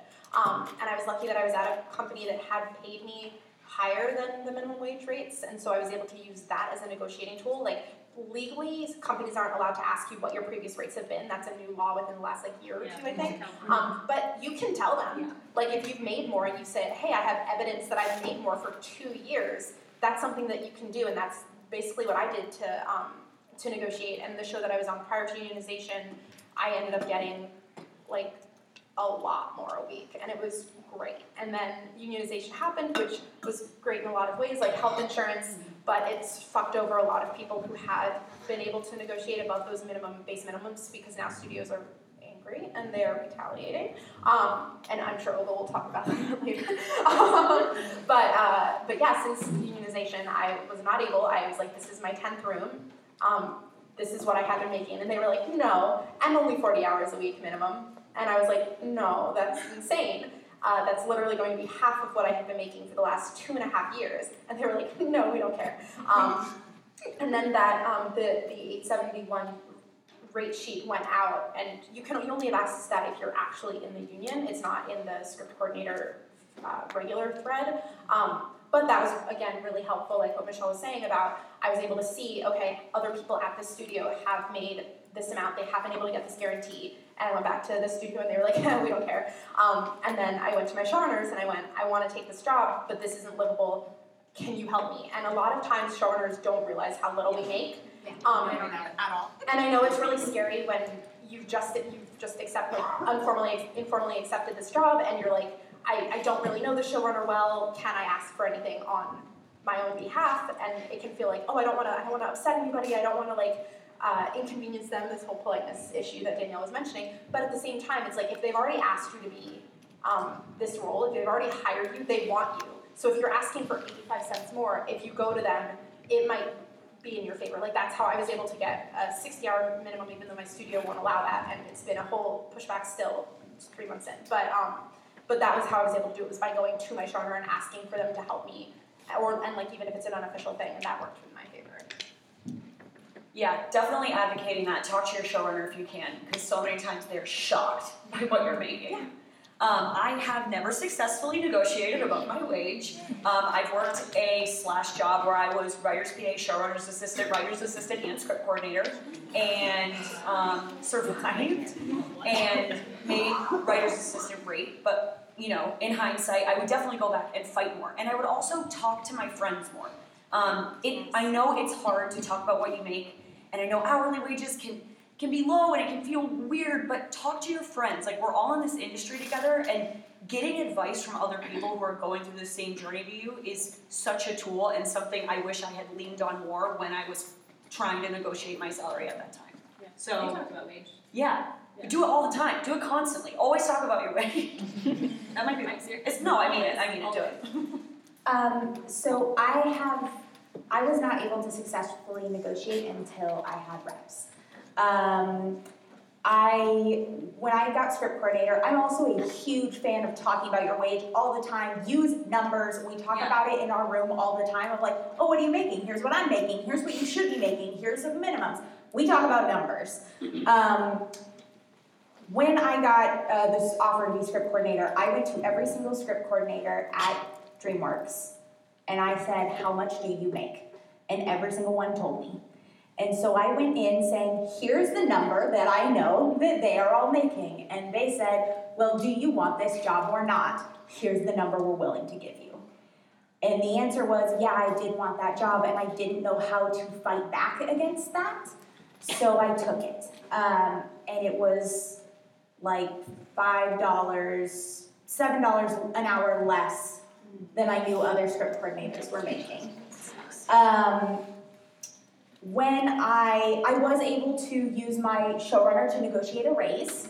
Um, it wasn't a lot; it was three percent, but she was able to speak on my behalf, and I was eternally grateful because she also, again, was like, "I have no idea how much you're making. That does, number doesn't come by their desk." Uh, once I had reps, um, fun fact: Animation Guild has a really hard time fighting for writers. Um, they make up a very low percentage number of their guild, so it's really hard. they're- It's very hard to get animation writers um, backed by the union because they have no power within the union. If you're streaming, you do not have to follow union stuff because you are. Uh, you don't have to follow union minimums. Um, unless you go full union in certain places, but there, there are workarounds depending on your budget. I work on an extremely low budget show. Uh, they did not have to pay me union minimum. But I had reps, thankfully, who were like, this is some bullshit. What do you mean they don't have to pay your union minimum? And it took months to fight for $100 over union minimum. Uh, thankfully, we were down to the wire. Our new uh, EP had come in, and she was like, uh, I need you to start working now. Uh, but we, I refused to do anything until my deal was signed. That's something that you do have. Do not work until your deal is signed as a writer. Do not work. They will try to fudge it and say, just help us out a little bit, just get started. No, you do not put pen to paper, you do not start typing until your deal is signed because until then, you hold power. And the more you can hold on to that and the longer you can hold on to that, the better because it gets taken away very quickly. But it was forced. They were forced to say yes because we needed a writer right now, and I was the only option. Uh, if we didn't have that time pressure, and if I didn't know that I absolutely was needed, I don't think I would have had as much bargaining power. So find any, my advice is to basically find any chip that you have and use it as much as you can because that's the only card you have to play. Um, I always get my money. I run me my check, I pay me my coins. I do not play that game. I get my money. Um, and because I worked at DreamWorks with you, and I knew how much everybody was making. Yep, we talked about it. All the people. Yep. And no, none of the women would always ask for more money. And I was like, girl, you could have made twenty thousand more dollars if you just would have asked. Nobody ever did that, so I always took that with me everywhere I went. And I just negotiated more money for a job I just accepted, um, which will help me because I was actually offered another job on that Thursday that paid me a shit ton of money. So much money. And I said no to that job because it didn't make sense for my career long term. But I used that in negotiating the rate that I wanted. Because they offered me like $500 a week, you guys. Like $500 a week. Right? I mean, I can live off of that. And I said, I was like, you make more money on unemployment. Like, you guys can't live off of this. And they agreed with me. I'm like, oh my God, I didn't know that. So, I, yeah, I negotiated, I asked for more money. I knew my rate was, I knew what I was going to make an hour. Like, I told them it has to be this, it has to be that, period. And then they agreed. So, I have to ask. Guys. Um, I am in awe of y'all for even trying to negotiate. I've, ne- I've never had the spine because I'm, I'm always just so worried that like if I breathe in the wrong direction, like the job's gonna be yanked out from under me. So I've, ne- I've never even attempted to. But I, I will say uh, now that uh, IATSE has absorbed and unionized uh, writers assistants and script coordinators, uh, I have a lot of problems with the deal that they struck, which I won't get into. But the cool thing is that, uh, yeah, we could go on for hours about that. Uh, but the cool thing is that IATSE is like a gigantic, scary union, and uh, you know most uh, accountants and line producers, you know, their job is to pinch pennies, but they do not want to run afoul of those folks. And so, since the money that they're trying to cut you off at is on the grand scale of a show kind of like a rounding error, uh, you can, you know, don't be afraid to use the fact that IATSE is standing behind you to kind of nudge them in the right direction. um, first off, everyone above you is negotiating and asking for more money all the time. So don't And getting it. and getting it. So don't feel like you're not an asshole for asking for more money because everyone's an asshole asking for more money. And when all of us are assholes, then none of us are assholes. um, that being said, here's a stupid story. Uh, I had never, I've been in the same position as Dan Reck, had never had to, or even felt like I could negotiate for uh, for more pay. I every job I had taken for a long time just said, "This is what it pays, yes or no." And then when I got hired at my current job, I got a call, phone call from a PR person asking me what my rate was. And I was so flat-footed and unprepared that I just like gave them a figure that was like fifty dollars more than I was making previously. And then there was this like long beat on the phone and then she offered me like way more money. so I got like this weird like pity raise because I was too dumb to ask for money. um, but uh, so that's how I uh, tried to lowball myself. I always negotiate and I always get my money as well. Uh, I was raised by a single mother who fought for everything and told me to always fight for everything I want, so I, I've never felt bad asking for more money. Um, at my current job, when I came back, the best way to do this is to make yourself indispensable. Um, the when I was a showrunner assistant on a pilot over the summer, it, it was kind of a passion project. Um, I made twelve fifty. It wasn't a lot, but it was a very short project. So I was like, you know what, whatever. Um, they asked me to stay on for an extra four weeks without pay, and they said that's the norm. That's what every showrunner assistant on a pilot does. And I literally said, "Are you fucking kidding me? I'm not gonna work for a month without any pay." And I told my boss, and she called her agent at WME and said, "You need to call them right now and negotiate for my assistant." So getting your boss's reps involved helps. I got my money. They miraculous, miraculously, Viacom was able to find two thousand dollars in their in their purse. They, they happened to find it. And the funny thing about this is that as a showrunner assistant, you see the budgets for the show and you see what you're budgeted for, and you're like, well, why aren't I making that? And then they're like, oh. And on my current show, I went from my previous, the show I was on before Charmed, where I was actually a temp, I got a 65 hour guarantee at writer's minimum, which came out to a little over a thousand a week before taxes. And when I came back to my show, that is in its third season, Fox tried to offer me 40 hours at guild minimum, which was under like $500 a week. And I literally, my boss, her dad was in the Cuban mafia, and when she hears about shit like this, she calls them and she's like, Do you know who I am? uh, like, I, I just don't fuck around. I don't work with anyone who's not gonna cover my ass. Um, I straight up told them, like, I'm not gonna take a job. I know I'm indispensable to you because I'm the only one in here who knows who to call when the phone doesn't work. So they're like, no, we'll fight for you. Please don't leave. Um, the studios will try to dick you over every step of the way. My bosses went on a location scout for a week, and the studio laid me off. So I got another job, and then the studio called me every day asking me to come in and do things to set up the room, and I said, I don't work for you. And they were so mad because they just expect you to work for free. Don't do that. That's dumb. Beware of we're all family here. Oh, yes. They will absolutely use that to get you to stay longer, work harder, do more for less money. And Or no money. or no money. And and studios, companies love to talk about company culture as a reason why they should be able to pay you less. Uh, the reality is they don't give two shits about you individually. Um, unless you are literally winning them awards, they do not care. So don't buy into it. You can enjoy the culture of a company and you can enjoy working there without buying into the idea that you now owe them something. You owe them nothing.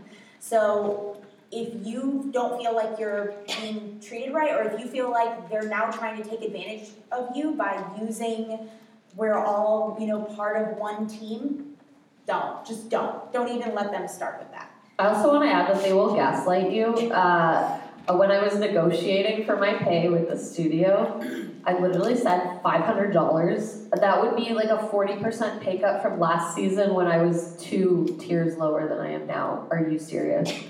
And then they usually call me, they're like, we thought it was better to do this over the phone. Um, but what they literally said to me is they said these minimum wage increases are killing us as a company. Yep. I was like, oh really? Fox Corporation that just got like twenty trillion dollars in tax cuts is dying because some PA wants an extra fifty dollars a week. Like it's it's insane. They'll try to tell you anything to convince you that you don't deserve money and you do. So Also, just want to throw in there, be vigilant about your paychecks. Mm-hmm. I just had a situation where I found out I didn't get paid for a week that I worked, and I also didn't get reimbursed like three hundred dollars that I had to charge to my own credit card, and then the production company closed down, and all I had was the studio, and I still haven't gotten paid, and I'm hoping it's gonna happen next week. But if I hadn't noticed this, and obviously it's a lot of money, like you could, you'll notice, but like if I had been paying attention, it would have just gone by, and nobody would have cared, and I would have been the only one suffering. So be your biggest advocate always when it comes to your money. Every Yeah. cent of it. I always say too, um, I mean, back when I was at Conan and had interns who were, again, like basically PAs, Um, if they had to ever do a run, an errand, anything, I always told them don't bring your card. Um, because if the show is not giving you a card, then they don't need it that badly. because they will give you the money to pay for the thing. Don't ever, I mean, unless it's like, again, like your, your show was like, you were the only assistant, it's, it's tricky. yeah. If you can, get away with it. Never put anything on your own cards, ever, because reimbursement takes forever. Like, I bought my boss once one of these water bottles, which is a hydro flask. They're great, but they're also like forty dollars if you get the big ones, which of course he wanted the big one. And I had to pay for it because this was before he like trusted me with his Amazon login and all of that shit. So I paid for it, and I at the time it was very early into the season. I had like one hundred dollars in my checking account. Okay, so now I had sixty dollars in my checking account, and it took like seven weeks to get reimbursed for forty dollars. So if you like, if they say like, oh, we're gonna send you on a lunch run, but we don't have a P card. No, I'm sorry. Yeah. I don't. It's not. It's if it's your credit card, anything. Don't do it because they have the money. They're just lazy, and then you'll end up spending three hundred dollars, and you won't get reimbursed for two months. I made a huge mistake with this when I was a writer's PA because they sent the P card. The P card is the Amex you get um, to buy stuff for the show. If there's anybody who doesn't know what that is, I don't know why we call it that. Sometimes they give you cash, but It's a Um, purchase, purchase oh, card. purchase card. um, my P card, they accidentally disabled the restaurants category, and they just wouldn't call to change it. Uh, and it was just for weeks. For weeks, every time I went to go pick up lunch, it just wasn't working. And this is after I'd already gotten it late. So I had been using my credit card for everything. And I was like, whatever, I'll just get reimbursed. It came up to like five thousand dollars before they sent me that check. I was like, guys, I have a credit card bill too. Like, are you gonna? I've been buying lunch for the writers every day for two months. Are you guys gonna do anything about that? Like, And just never forget the show has money. They're trying to tell you they don't have money, but they they're fine because in any scenario, you- again, you know they have money, but like as I've been a showrunner's assistant and I've seen like the paperwork that I had to file for my showrunner to get his uh, credit for directing and writing an episode in one week, which I'm not saying the name or the show, so I think this is fine. Um, but in one week for directing and writing an episode, sixty thousand dollars. And that week I made eight fifty before taxes because that was the same show that asked me why I should get more than twelve dollars an hour. So they have the money, and again, when you're negotiating, just make sure you're saying sixty hour minimum. Because they'll say like, oh, we'll give you sixteen an hour, and you're like, tight, and they're like, you're gonna only work thirty hours though. so Also, no one at the studio is like working for free. Like they all have salaries, they all have benefits. Like that's something I'm always like the people at the other end telling you that they can't pay you are getting their money. So like that's just something to keep in mind. Also, there's a tactful way if you get into these situations where if you let the writers know, they won't let you put that on your personal card. Yeah. Like Yeah. if, if if there's a way like you're shorter, it's a weird. It's again all, all this stuff is like being tactful and having a fine line. But like they a hundred percent. Like I'm sure any of the like EP co-EP levels like that's a better way than go. Don't go into credit card debt over it. It's insane. I and feel then so like bad that coffee that happened runs to you. everything. Was- like they all have credit cards that they will buy the coffee. It's fine. I was just gonna say that, like, if you're, like, any good writer's room, like, it is like an us versus them culture, so like, there, no one's ever Yeah. gonna blame you for not having the, the functioning P card to buy lunch, it's like, fuck accounting, tell them to get on. Yeah. No one's like, you should be putting this money on your card, it's your fault, like, don't ever feel like Yeah. you have to be such a go-getter that it's like, yeah, I'll take a two hundred dollar hit, like, just don't ever do that, any reasonable writer will tell you not to do that. Um, I think we've covered this pretty well. Good talk. um, I wanted to, because I'm keeping track of time here. Um, but I wanted to talk a little bit about um, like assistant culture as well. Um, I personally, my life motto is there's room for all of us. I don't think we need to be cutthroat. There are so many shows, there are so many assistants. I know in recent years, a lot of networks have been cutting the typical three or four room assistants down to sometimes one. So it does feel like, oh, there's only one spot and it has to be me. But that's just not true. Um, I have worked on a show before where there were two writer's assistants and I was one of them. And the other writer, we just like weren't friends, but we weren't like frenemies even. Like we were like fine, but I wasn't like inviting her to hang out at a sleepover or something, you know.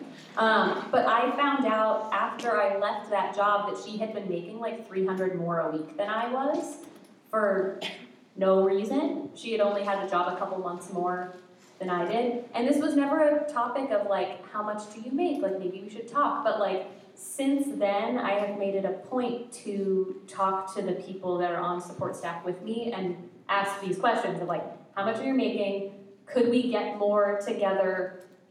Do we need to help each other? Like, I think we just need to make it more of a system of support staff is a little team within the greater team of the writer's room, but also, again, a lot of this is going to be about money because we don't make it up. Like, that's just across the board. So, like, negotiating pay and like, even even like on other jobs I've had where like the showrunner was kind of shitty to me. It's like I leaned on support staff to be like, has this person ever done anything to you?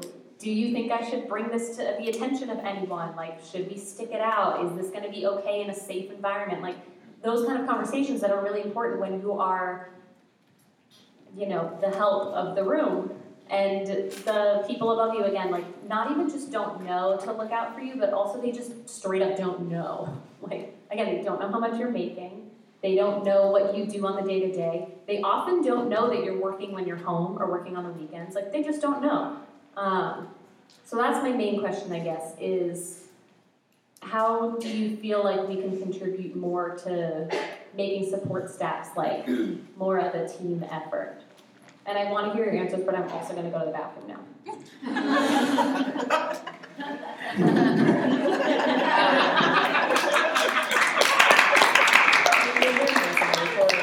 I feel like I can comment on this because in my room I'm kind of like the head assistant because I've been there since the beginning. But for me, it's also just like letting the other assistants do fun stuff and not just terrible stuff.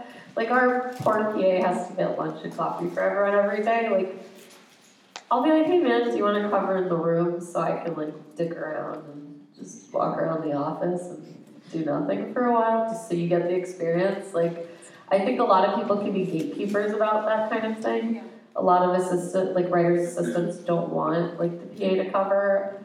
I, I don't know. Usually, it's like I also try to teach them if their notes aren't good. I'm like, hey, you should change this. Like you don't put one. For example, one of the writers who's covering for me, or the assistants who's covering for me, um, would put who said what for each note, and I said, you don't put that. Like no one cares. Um, you're wasting time trying to type that out. So even just like teaching people how to do your job helps so that they know that there's like a road ahead that they're not going to be a PA forever. I also um, uh, this happened to me recently in that like I was not getting CC'd on emails when the writers would email um, all the support staff their scripts to get notes on, and I would come to the office and everyone's like, "We read this script. Did you read it?" I was like, "What?" And it was a total accident, but like I took the other support staff aside and said, you should be checking the CC to make sure we're all on it. Like I would never, if I got something, I would make sure you guys all knew. I would never purposely leave someone off to make them look bad or it wasn't that wasn't the case. This was just an accident, but just looking out for other people too and I don't know. It might depend on the room because in our room we have like a hierarchy too, where nobody's like, who's going to get the script? like, um, but yeah, just looking out for each other and not being assholes. I I do want to say um, it's really nice when you are able to have that sort of relationship with the other support staff. Um, but always keep in mind that there might not be somebody who feels that way. And there might be somebody who's willing to be cutthroat, who's willing to go behind your back, who's willing to do whatever it takes. And uh, they haven't earned your trust, and you shouldn't just give it to them. So feel it out. It's a it's a fine line. It's a fine line of like I really want to support you and I want to bring you up, but if you're gonna, you know, if, if I'll give you a really good example. Um, myself and one of the uh, lower level writers on a, a show I worked on were friends, and I didn't find out until later that he was willing to throw me under the bus at any point in time uh, that I wasn't in the room. Of, oh, the reason that didn't happen is because Lauren didn't get it. Oh, the reason that that happened is because Lauren wasn't paying attention. Um, whether or not that was 100% of the time the case, I'm sure there was once or twice I missed something. but I'm sure it didn't happen as often as it was being said it happened. That is a very toxic situation. There are still lots of assistants out there who feel like this is a cutthroat thing. Please, please, please don't don't be naive. I'm, I'm not saying don't trust people, I'm just saying read it, pay attention to it. Do not put your trust in somebody just because they are in the same position as you, because a lot of people are still willing to be cutthroat. uh, went through that similar situation. Um, it's been half good, it's been half bad. Um, where the other assistants that I worked with, we all came together, we all supported each other. And if we, like, especially when they're like, oh, the room is gonna start early, some people don't get that. And I know some of the assistants would be like, hey, did you get that email? We're actually gonna start at 12 and not 9. And that makes a difference in your sleep pattern. Um, and I've also had bad situations where I I sat in for a writer's assistant to do notes for her because she got an episode, and she just treated me like shit. She told me my my uh, my notes were bad. She just kept on telling me everything that I did wrong. And actually, a writer that was in that same room actually hit me up. I still keep in touch with one of the writers in the room. Called me up and they, and they, they were like, "Yeah, she's in a mini room right now, and she said how much she she really likes you. She does not not like you." And her, the the writer and the showrunner kept on saying like, "Nah, you didn't like her. You definitely were trying to throw her under the bus." um, because writers all the time they they are looking at you to see how you act around the people who are assistants like you. And again, don't be a dick. Like again, when you get to a writer's level, you don't want to be around dicks. You want to be around people that are also nice like you, hopefully, and are treated well. And you have to make sure you, you know that distinction and know that we're, we're all trying to do the same thing. We're all trying to come up as writers. So treat each other kind. I was just gonna say that I worked on two shows. So Veep was very supportive. I had the best bosses. Um, I got to do everything on the show. And then I worked on, I'm just gonna say name, I worked on Blackish. And it was war. Like it was me and the other assistants, like one was senior and he didn't want to be a PA anymore. He wanted to move to the writer's side. I was an office PA. And he was just horrible. And like I can I worked at CA. If you want to be com- you want to be competitive, like let's go. And? And so he was. And he would like call me names and like jump back like he was gonna fight me. All the things. And he did it in front of Anthony Anderson. Ah!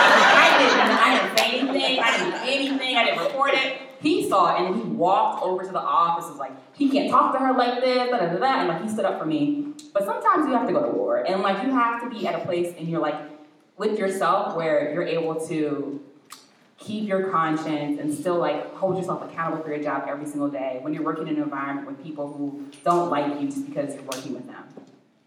That's it. Don't perpetuate hazing culture, uh, which is just rampant. Like you'll see people who were the writer's PA yesterday, and now they're the showrunner, uh, the showrunner's assistant, and all of a sudden they're pulling rank. It's like you know, if you're in a writer's room with two assistants or four assistants, and you know you got a, a you know whatever the standard model, showrunner's assistant, script coordinator, writer's assistant, uh, writer's PA just be a team, you know, and just help each other out and know that like everyone's fighting their own battle. And uh, even if, you know, Olga, you mentioned, uh, you know, something effective.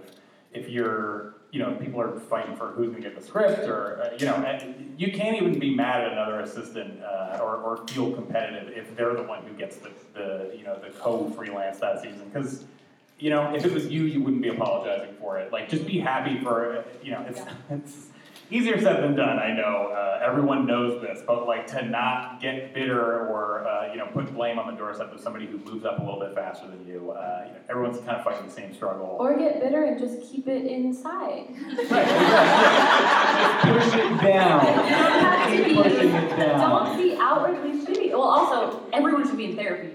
Duh. But like that's where my bitter time goes. I have a place for it. Um, but on the outside, be happy for people. You they just got their first co-freelance. That's awesome. Like you'll get one eventually. It's fine. I just want to say that the reason I advocate like being so nice is because my first time as a writer's PA, we had a script coordinator who had been a scriptwriter for like 10 years and considered himself like high ranked. I'm a writer now. And we were like, well, okay. Um, uh, and the reason he's been a scriptwriter for 10 years because he's an asshole. and nobody wants to hire him. Um, so he, there was one day we were all standing around, and he he was holding a mug of coffee. He just throws it on the ground, splashes it everywhere, and we were all like, "What?" And he goes, "Olga, clean that up." Oh, oh, hell no. I know. I literally looked at him and was like, Are you fucking kidding me? One of our co EPs bent down and cleaned it up. He was not asked back. so, like, people will do shit like that. I worked with like, very few people, but I have worked with people like that who are just assholes and, like, you don't want to say anything to your boss because you don't want to, like, make a problem for them, but at some point, like, uh, for me, I, I don't know if this is the right thing to do, but for me, I waited until the season was over and I told my boss, he's the worst guy I've ever worked with. Please don't hire him again. Like, please hire somebody else next season. And she listened, so. Yes, I, yeah, that's fucking nuts. Um, again, a lot of these things are shocking me, and I've had a lot of them happen to me. but hearing it from someone else, you're like, oh damn, it wasn't just me. And also like, damn, that sucks. um, but I like where we're going. This is good. Um, I would like to move forward to defining what these jobs are, because a lot of times they are slashes. Um, I know right now I am a slash, and I didn't know I was a slash until I got the job. Um, until I started the job, I should say. I thought there was a script cord, and turns out it's me. Um, but I will say, I, I mean, we've all worked, I think, in a multitude of genres, or at least in like half hour versus hour type of thing. Um, so I started in late night and as writer's assistant, and have now done half hour and a couple punch ups, and now I'm in half hour animation, which is like a whole different thing. Um, but I do want to talk a little bit about just like basics of writer's assisting versus script cord. So I'm going to start with writer's assisting, and someone else can jump in with script cord whenever, because this is my first uh, combo job. But writer's assisting, for me so far, has been taking notes in the room and after some time has been established, sometimes pitching in the room. Um, that's just like you got to feel it out. Um, and even if someone has said like they don't like when people pitch or like definitely never pitch, I'm like nah, I'm gonna pitch because uh, like you, you have to try at least, you know. And like a showrunner will say like stop if they don't want it. They're not gonna just let you talk forever. Like they'll pull you aside and either say like you can keep pitching or like please never talk again. So try. Who cares? Um, but again, like a lot of room notes. So typing fast is important, but also reading the room to know when um, something is a bit and when something is a joke is important in comedy rooms because the writers will be doing bits all day forever. Um, so I know that you know. Um, so sometimes, like, let's say we're doing bits about um, a rug, okay? They will do bits about a rug and then suddenly be like pitching a full sentence about that rug. And you have to know that that's the thing you're writing down instead of them making fun of each other for four hours. Um, and these are things that you learn in the room, but if you can spend time with comedians and like, even if you're just like with your friends writing or in a writing group or something, knowing like the look in someone's eye when they are making fun of something and when they're turning it into a joke is a very large part of the comedy game. Um, and it's hard to explain, but you can see it on someone's face when they're like, oh yeah, I was talking about this rug. Okay, what if, and then it switches immediately, and then you have to be back in it and typing. So I made it a rule that I basically don't let my hands leave the keyboard just in case. Um, I don't like to have people repeat themselves to me. Like I don't I don't like them to need to repeat themselves. If it's something like you don't know the word they just said, or they are talking about a character from a show from the 60s and you were not alive yet and you've never seen it, you can say like, how do you spell that word? You know, how do you like to have that phrase? But otherwise, like I don't like to have people repeat themselves to me. Um, I don't know if you guys have experienced that. In comedy, it moves really fast. I've only been in one drama room and I was the PA, so I wasn't like hard watching the writer's assistant because it was a very short term gig. But yeah, I've, I've never, um, I've, I've been in comedy like this whole time and it's very, very fast paced. And if you don't know what they're saying in the moment, you can ask, but otherwise, like, don't make, don't be the person that's like constantly like, what? I wasn't paying attention. Sorry, like. But also, I know a lot of times, sometimes people will like record the room if they are worried about not being able to catch things.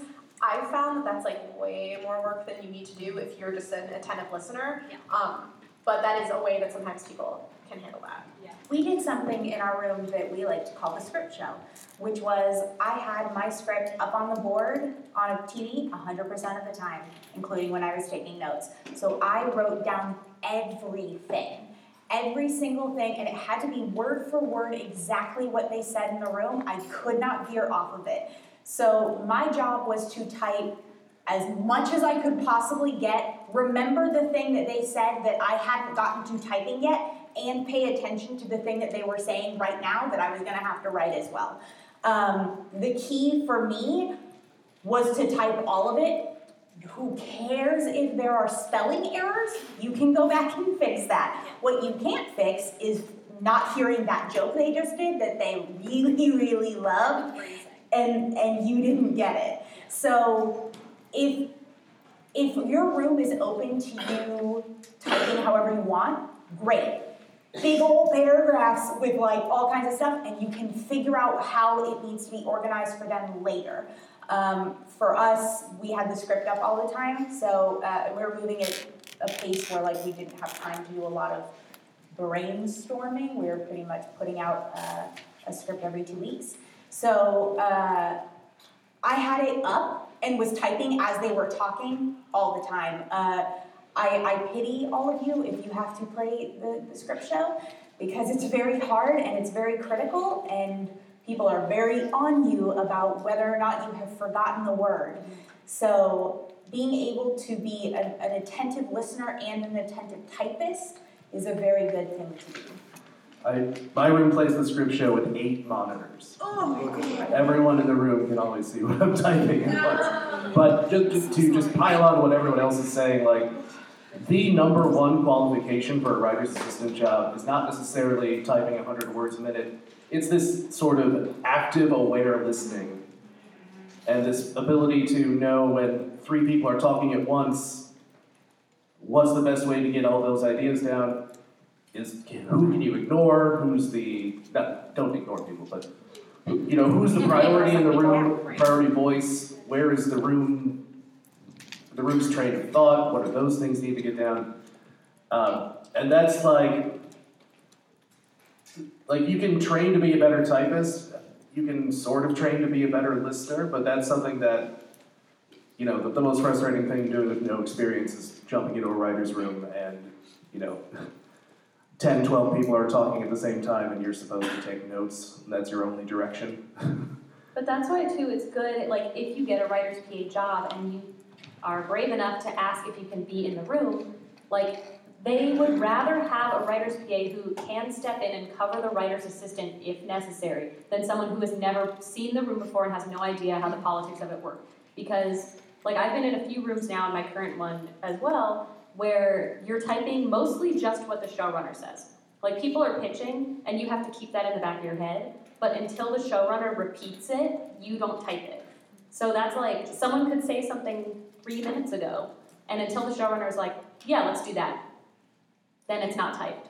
So I would never have known that if I wasn't luckily shadowing this position. But I've been in other rooms where like they're like, oh, can you cover today? Like we need someone to type, and I'm like, I don't know how your room works. Like, what, what do I type? Just everything? And then you end up typing everything and you have 15 pages of notes at the end of the day. So yeah, if you're if you're super entry and you're again, writer's PA, or if you are able to shadow the position before you are fully doing it, take that chance and just ask because they would again anyone would also rather have you ask than just like assume you're not supposed to do it I mean, and if they're a showrunner that's had a show before and you get this job, ask if, if they have any notes from their last season. Like I um, started on a show and I felt fairly confident in the kind of notes that I presented. I would generally do like an outline breakdown that had worked for me on a lot of other shows. And they were like, no, we want like a narrative version. And I was like, what does that mean? I don't know. and I asked to see what their notes were, and it was literally they just wanted every single thing that every single person in the entire room said for the entire day that we were in there, and they wanted it ID'd as to who said what because that was something that they cared about. And I would end up with 42 pages of notes every single day. And that's not helpful for the writers, but that's what our showrunners wanted. And then figure it out. You figure out how to break that down so that when the writer's on episode, you're giving them something that's coherent and not just 42 pages of notes from every single day that you're breaking their episode. Um, but it's a lot of knowing what your showrunners like and what they respond to and what they need because ultimately they're the one that's judging how you're doing in your job. It's so hard to ask. Like when I was on a comedy, the comedy pilot I was on, she wanted word for word who said what, basically a transcription of the day word for word. If I gave that to my bosses right now, they would shit themselves. They would be like, "What is this?" Um, like, but it's it's so important to ask because you never know. And it, the few times I like wouldn't get something, she'd be like, "You missed this." I'm like, "How do you know? Why do you word for word if you remember?"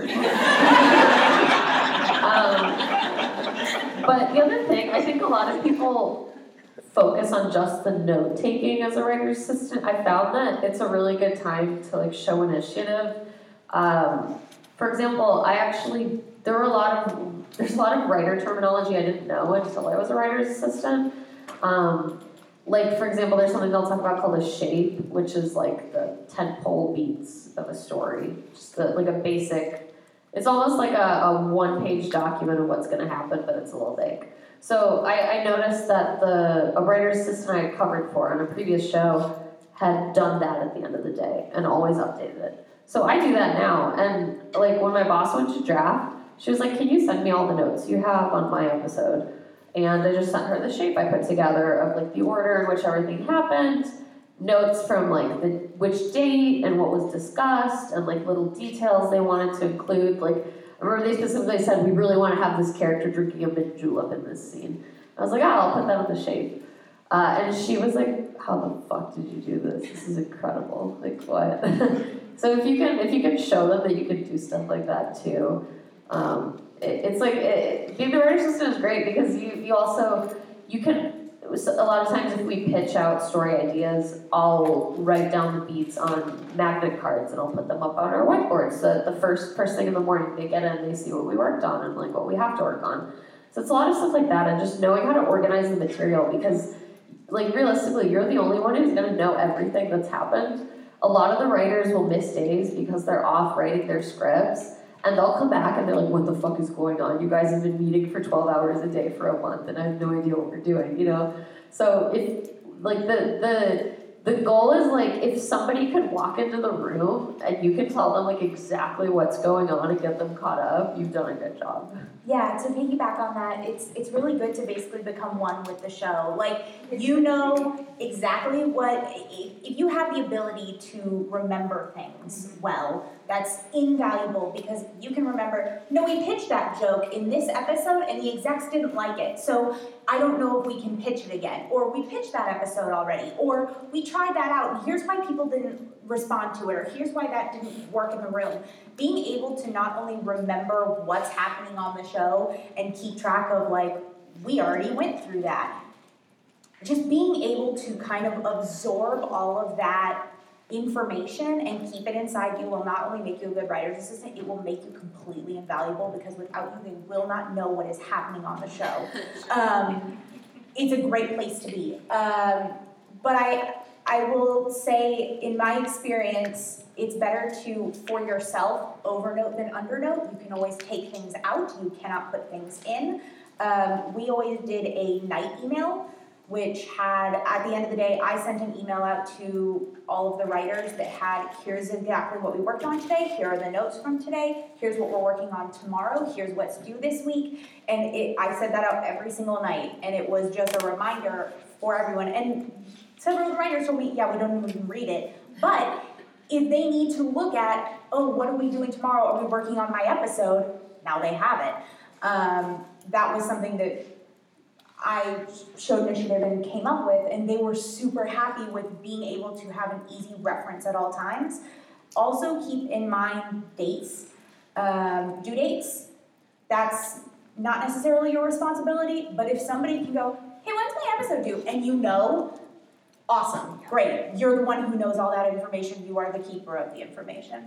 Um, oh, sorry. Yeah. Um, I just want to make sure we can get into basics also of like, because that was basically writer's assisting. Um, script coordinating. Can someone just like do a real quick rundown of like, here's what it is? Yeah, uh, you are uh, you're sort of the keeper of the script, uh, whereas the writer's assistant will work in a script, like we're talking about the script show, where they're making real time changes to the script. Uh, the script coordinator is in charge of uh, when what script gets distributed to who and how, uh, which is you're basically like the the connection from the room to the studio and the network and all the different departments on the show. Um, you're also in charge of making sure that guild paperwork gets signed and sent out on time. You're sort of like the administrator, and a funny thing that I'm sure uh, anyone who's worked as a script coordinator on this panel knows is most of the people on the show don't know what you do. Um, and so you're sort of like, uh, you know how they say, like, good editing uh, in a film is editing that you don't notice. Like, a good script coordinator just basically keeps the wheels greased and makes sure that all the paperwork gets out on time and that there are no distractions relating to a script that didn't make it to the right person on time. Uh, you are the person who has to deal with all that minutia with a smile on your face. Sometimes you'll also work with your associate producer when they need stuff cleared, like for brands, uh, when they have to reach out to companies, and you'll be responsible for sending them pages and also getting alts for like if they want, if the writers want a Coca Cola in the episode, and you don't think you're going to get Coca Cola cleared, so you need to get Pepsi and Sprite and other options that the showrunners and the writers have also approved. You're in charge of keeping track of like all of that as well. Same with character names too. You have to clear every single thing you use, you use on screen. It's horrible. And if you work on a kids show, get ready to clear all of that past consumer products as well. Um, They said it all. yeah, that's basically the job. Um, I wanted to leave some time for questions, and also we have like a hard one where I need to start cleaning at one. So about 20 minutes for questions. That seem good? Yeah. All right. Um, who wants to go first? Great. Hi, um, thank you all for doing this, first of all. Um, going back to the subject of thirstiness, um, how, like, I am literally, like, just foaming at the mouth to be in a room, but, like, how would the people who need to know that know that?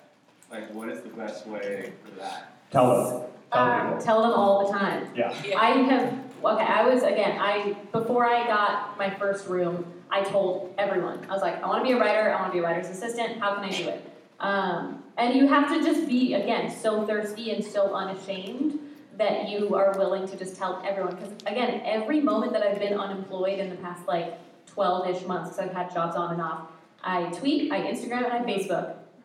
Once every three-ish days. Hi, I'm looking for work. Here are the things I'm good at. Here's what I do. You make it shareable in public and say, if anyone has anything, let me know. I swear to God, Every Danielle is so good at this that in our Facebook group, anytime there was a someone's like, "Oh, I have this job," like five people would be like, "Oh, Danielle's looking." no, and it's amazing. And the other day when we did it, she was like, "Guys, stop! I have a job now." and that's what you want. You want to be able to be like, I'm good, thank you. Another thing, so when I was leaving Grey's, um, there was a, and it was through the grad program, but there was one person there who like, Grey's Anatomy is his favorite show. So for an entire year, he met with as many writers in Shondaland as possible. Um, and because he knew there was gonna come a day where like I or someone else is gonna be like, oh, I'm leaving, and so like his resume, his resume would be slipped through. But the most like what I found is it's not just having your resume; it's having people who will call on your behalf or email on your behalf after, and like you have to let them know before you're going into that job that you're interviewing for this job with this person. This is their previous previous credits, da da da. And so when you get out of that interview, you you literally press hit go and then they all swarm. And so he had stacked up like 12 different people. And it's the first time in history that 12 different people called for a PA at Grey's Anatomy and he got the job. And they didn't want to hire a man. They refused to hire a man but they hired him because he had that. Like that is the supreme, like that is the bar of excellence for thirstiness. And, and also, I mean, every, I think people have mentioned this before, but like every writer's assistant and coordinator job that I've got or interviewed for has come from people I know. Um, and it's like people in this room have put me up for jobs. I've put people up for jobs. Um, not just people that are also working in support staff though, but um, having friends that are assistants at like studios and um, management companies and agencies are also good places to find to like if you have friends there again like the the non creepy way of networking. But um, but Be friends with people. yeah, having friends in those positions, those are a lot of times the people that will hear of shows, especially when their showrunners don't know how to access support staff. Um, and I think that that's a really good thing. But that, like everybody is looking out for each other, and I think that that's kind of the way to do it. But also in a way that feels organic and like, yeah, not creepy. Not, not This creepy. is gonna sound revolutionary. Write a good script. Write a good original script. Make sure it is solid. Make sure that other people think it's solid. Uh, every showrunner I've worked for has read scripts from all of their assistants, and uh, if it wasn't good, they did not hire them. So uh, they didn't want to bring someone in who was a maybe. They wanted to bring someone in who was an easy yes. Make yourself an easy yes. I will, I will repeat this to my dying breath, that every job you do is an interview for the next job. Like, I, I omitted this from my, my intro, but like, the reason I got the first writer's assistant job is because I took an office PA job and I told everyone there that I wanted to work in a writer's room, and then the UPM on that show got a job as an exec uh, at Freeform when they were rebranding from ABC Family. He took me with him. I told everyone there that I wanted to be in a writer's room. I lobbied for it, and then when uh, you know when shows started hiring and they started picking up new shows, I was at the tip of everyone's brain. I made sure that I got on the radar of the producers of the shows. It's like any access you have without being a psycho and freaking people out. Like any access that you have available to you, like jump on that, utilize it. Even if the only people you know are set PAs, if you just got to LA and those are the only people you know, make sure they know because everyone has their own network. It's just like a gigantic expanding spider web of connections. And the more people who know that you're solid and that you're trying to get into a room, the better off you're going to be. That and two additional things. Um, one thing that I took from doing theater stuff in high school is you're always auditioning all the time. Um, your interview is just a formality uh, most of the time. Um, everything before and after that counts. Your Twitter accounts, all of your social media accounts. If you've tweeted about how much you hate certain networks or hate certain shows, people don't want to hire the people who are like, ah, Fox sucks. And then you're like interviewing for a job at Fox, and they're like, mm, what's that? Um, and every, I mean, just be careful. Um, but like everything after that, like if you're, if you just get a writer's assistant job and you're like, I want to be a writer, that's great. But if you're in the room and you're leaning back like this and you don't care and you're not paying attention, that's part of it. They're gonna think you don't care because you're showing them that you don't care. Um, so just care all the time, and I guess. neglecting your duties. Yes, your job is the, the thing you're paying, being paid to do is the thing you should care the most about at that moment, um, all the time. If you're a writer's assistant, be good at that, and then also do good things. Um, Also, can I just throw out one piece of advice? Yeah. Uh, if you just message people who are writers' assistants, like off of LinkedIn, most of them are willing to grab coffee. Yeah. That's literally how I met like Danielle. Yeah. Uh, I literally remember I was like, oh, she's a writer's we assistant. DM'd on Twitter. Yeah, I was like, oh yeah, yeah. I was like, hi, you're cool. That's how I met Dan, was Twitter. Yeah. Rachel, I think I met you from Facebook. I had And- people reach yeah. out to me blind via email. Yeah, and most of us are at a point in our careers where we don't know people who want to be writers PAs.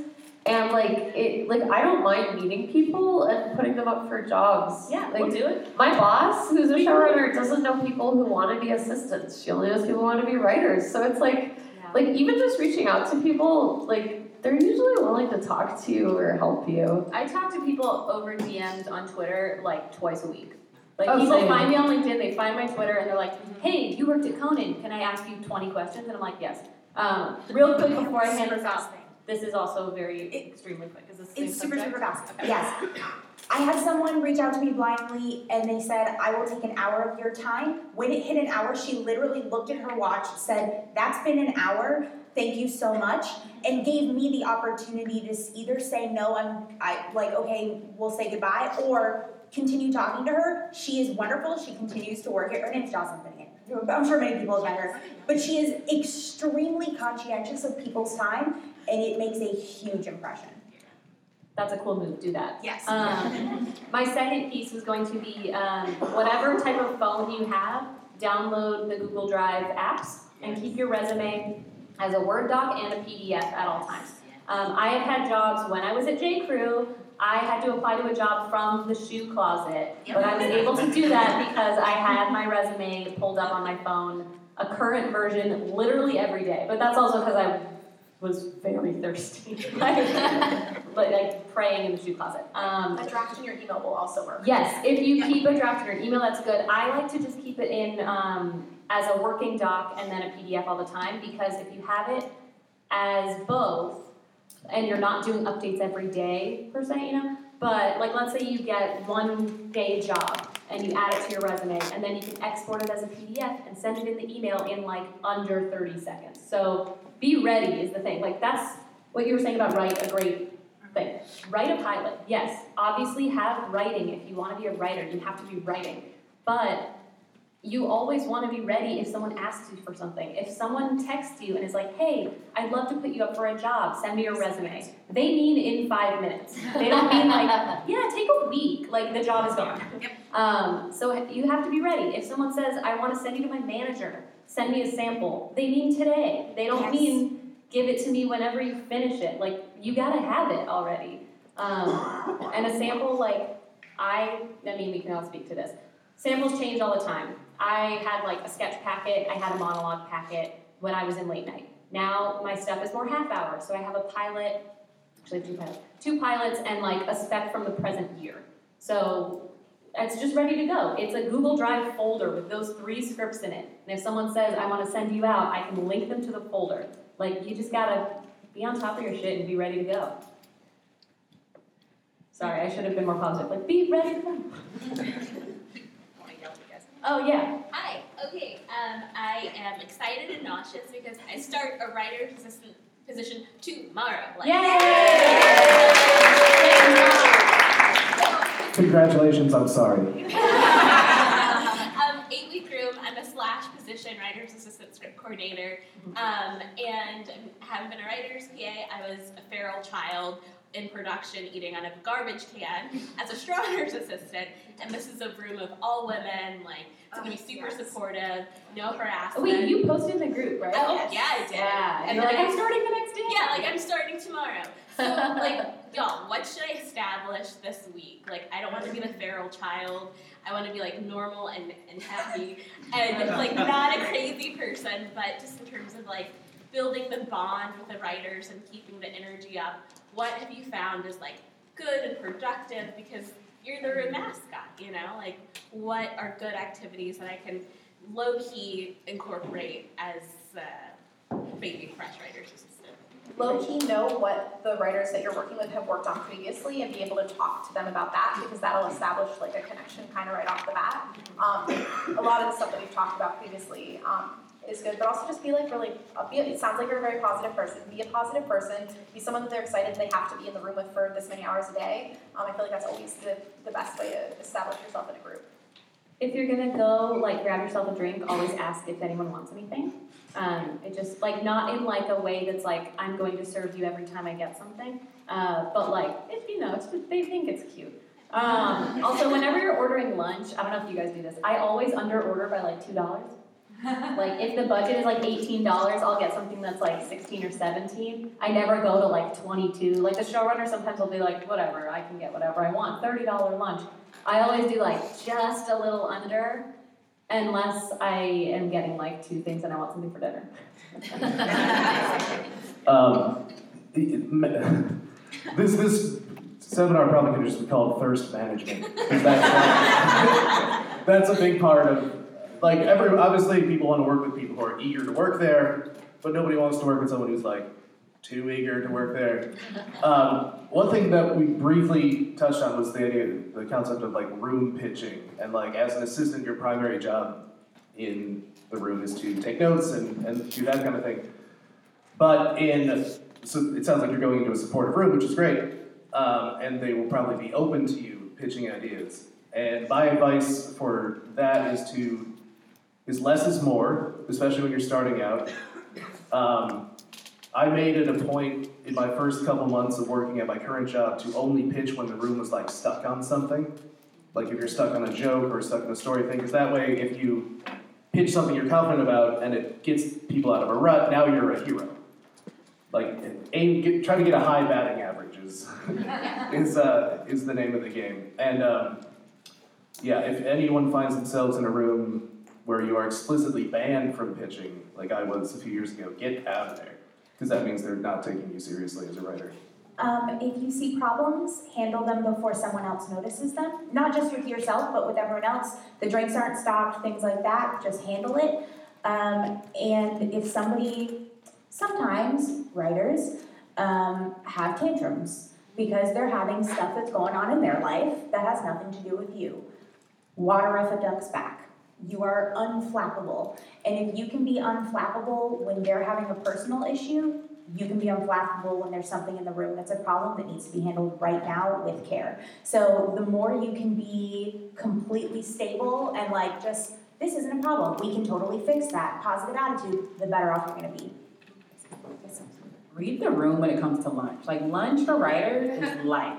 and like knowing, like if your short is having a bad day, what their favorite place is and stuff like that. Like paying attention to how they order, what they're not eating, um, like what the restaurants are in favorite like in the area, stuff like lunch is vital. Like lunch is life. Just so you know. I would also say just like form, establish like a bond with your assistants as well, because at the end of the day, like those are the people who are going to be saving your ass. Um, the vendors can't save your ass. You're saving theirs.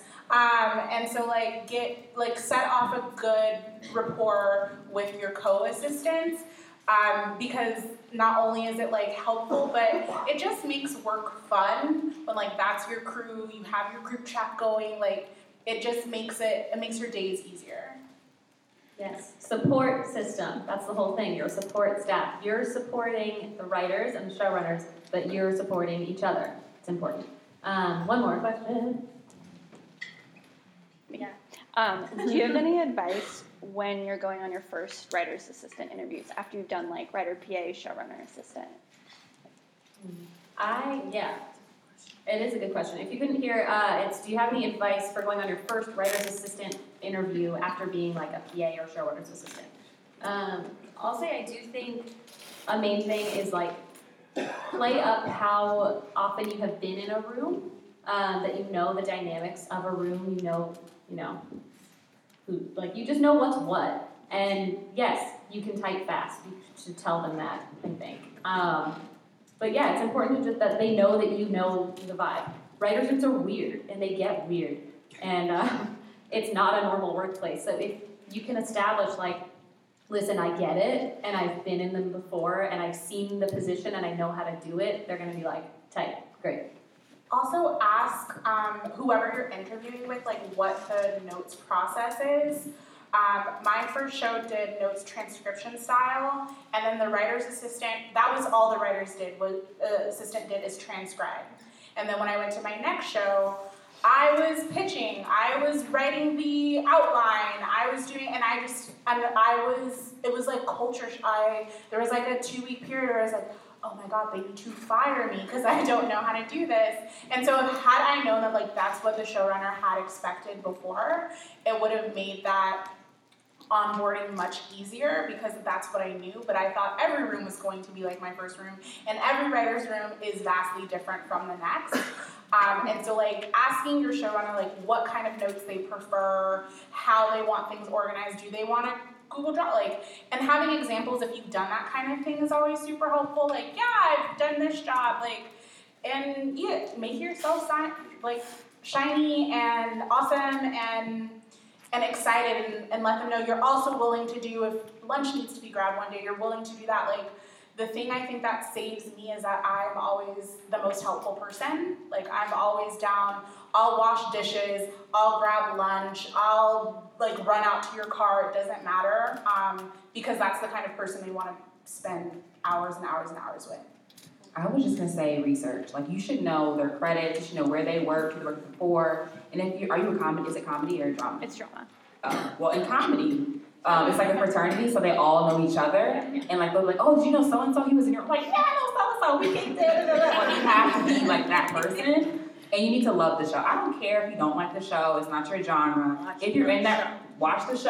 Watch the know show. the credits. Know if they got an Emmy. Like just love the show so much because you're interviewing for it.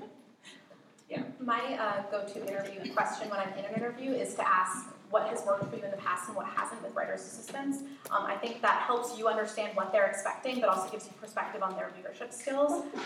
Because again, you're interviewing them, but they're also you're they're interviewing you, but you're also interviewing them. Blah blah blah. Um, but that's I feel like always helps sort of get you on the everybody on the same page. Uh, not to sound like an after-school special, but like, be yourself and like be, you know, positive and like, don't be afraid to show some personality because for these entry-level supports entry-level, but you know, three years experience. For these entry-level positions, especially in a writer's room where you're gonna be spending time together, they have a stack of hundred resumes that they can pull through, but at the end of the day, they're gonna hire someone that they know they can be around for 12, 14 hours a day. And uh, yeah, just so much of you know getting your next job is just being cool. Yeah. Also, it helps if you have a weird skill. Like I, the reason I got the job on that Paul Feig show, and I was the only person she interviewed, was because I knew how to code, and it was about women who code, and they didn't want to speak to anybody who didn't know how to code. I was literally the only one. At the bottom of your resume, you know how there's sometimes like extra skill, blah blah blah. Every single interview, I've always, always, always been asked about them, and I put on there forever ago binge watching TV shows. Every single interview I've ever had, someone's asked me what I've recently been watching. So if you have something that you like really love, or if that's a weird quirk of yours or something like that, put it at the bottom of your resume. That's part of who you are. That's part of who you're presenting. So put that there. And it helps be able to pitch yourself and know what you can contribute to a show.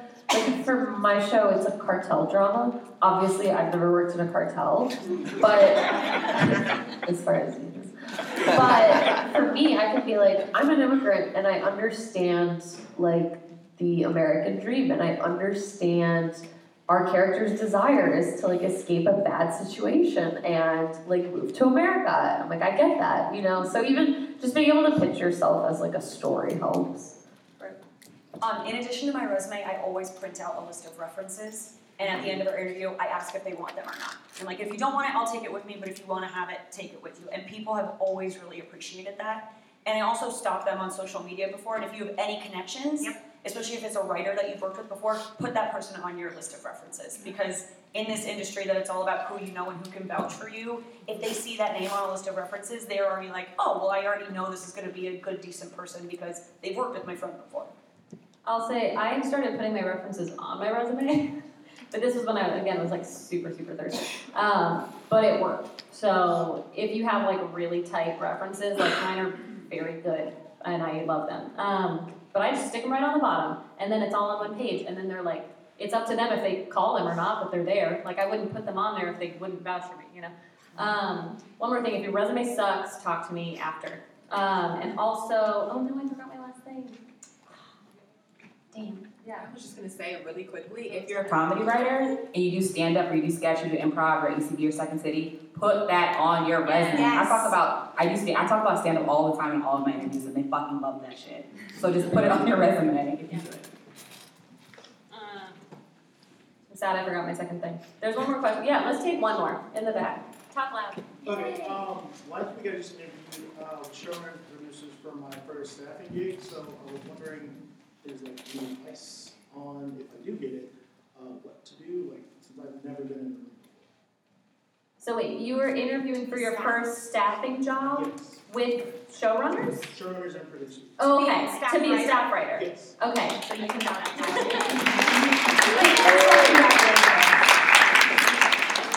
Uh, secondly, um, first thing you do, be super friendly with everybody. Take some time to get to know the room. Take some time to get to know how everyone else knows each other. Um, paying attention to the interpersonal relationships in a room is going to be your saving grace because if certain people don't like each other, if certain people really love each other, um, I worked in a room where the showrunner's best friend was one of the writers. Um, you're always going to need to be aware of that. Um, take some time. I'm not saying don't pitch. Take some time to really listen before you start speaking. Um, because that's going to help you understand not only what's going to be successful in your pitches and what's going to be successful in the room, but what you contribute that other people don't. Um, I once had a showrunner tell me, and it's I've held on to it forever, that putting together a writer's room is like casting a show. You don't want to have the same person in every single position. You want to have people who are doing different things. You want to have people that are good at story, some people that are good at structure, some people that are whatever it is. Find out the thing that you contribute that other people don't. So if you have like really great punch up jokes, great, you're going to be the punch up person. It doesn't mean you don't do the other things. It just means that you're going to be the person that kind of fills in that role. Um, so finding out where you fit among the room is going to be of chief importance. Second thing, if you haven't gotten your hands on scripts, if you haven't gotten your hands on the show, absorb all of it. You can now be, it's worked for me, so I don't know if everyone else, um, has, anyone else has had this experience, but being an encyclopedia of the show is a very good thing to be because you're going to be able to rattle off things that you already know that someone else is going to have to look up or think about um, making yourself that kind of contributor is always good. there are like a lot of different roles in the room, as Lauren was saying, and it's like even if you're someone that doesn't pitch often, if you are able to do research and come into the room with that information, or if you have to write out your pitches before and then come into the room with some ideas about that, that is great. The worst thing that you can do is be the person that never said a word and then they don't like we had a we had a person that was um, in our room on a show that I worked on and he never opened his mouth and his contract did not get extended, and he really blew an opportunity to have been, have found a role in the room. Yeah, um, we are gonna have to wrap this up, but I also wanted to say that I remembered the thing that I forgot, and that was um, when you are making friends, which you are doing, if you're at the point where you're trying to get writer's assistant jobs, you know a couple people by now. If you know someone who is a writer's assistant and you're in an interview and they say like, oh, well, you've never done this job before, use your friend. You can say like, I know I have a very close contact who has done the job before, and they're willing to answer any question for me at any time. I mean, ask your friend first, obviously. Don't be weird.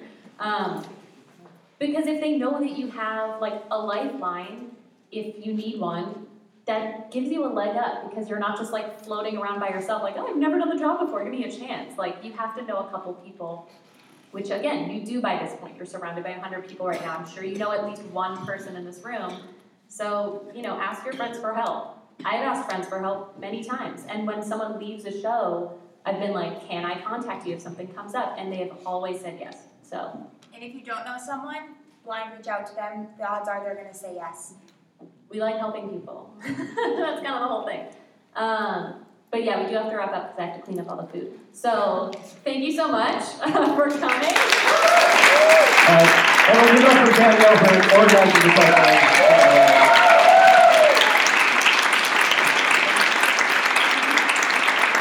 Thank you to the panelists. Thank you to the people who came early and helped me, and to the people who will be staying to help me clean up. Um, if you have questions, I mean, most of you been with me, so I have your names. Um, but if you have like questions, you can find me on Facebook and whatever.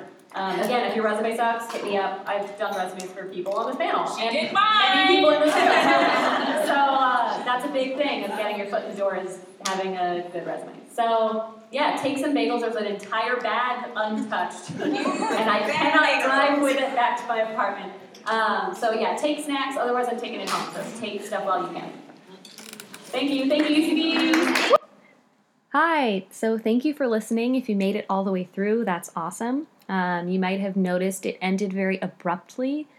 I have no excuse or reason for that, it just happened. But I would like to say thank you to Western Bagel in Studio City for giving us so many bagels, and to UCB Sunset for letting us um, put this up in their inner sanctum space. So thank you so much. Thanks to everyone again who helped me both on the panel, cleaning up, and setting up everything. Um, you were all so helpful. So thanks so much. See you next episode.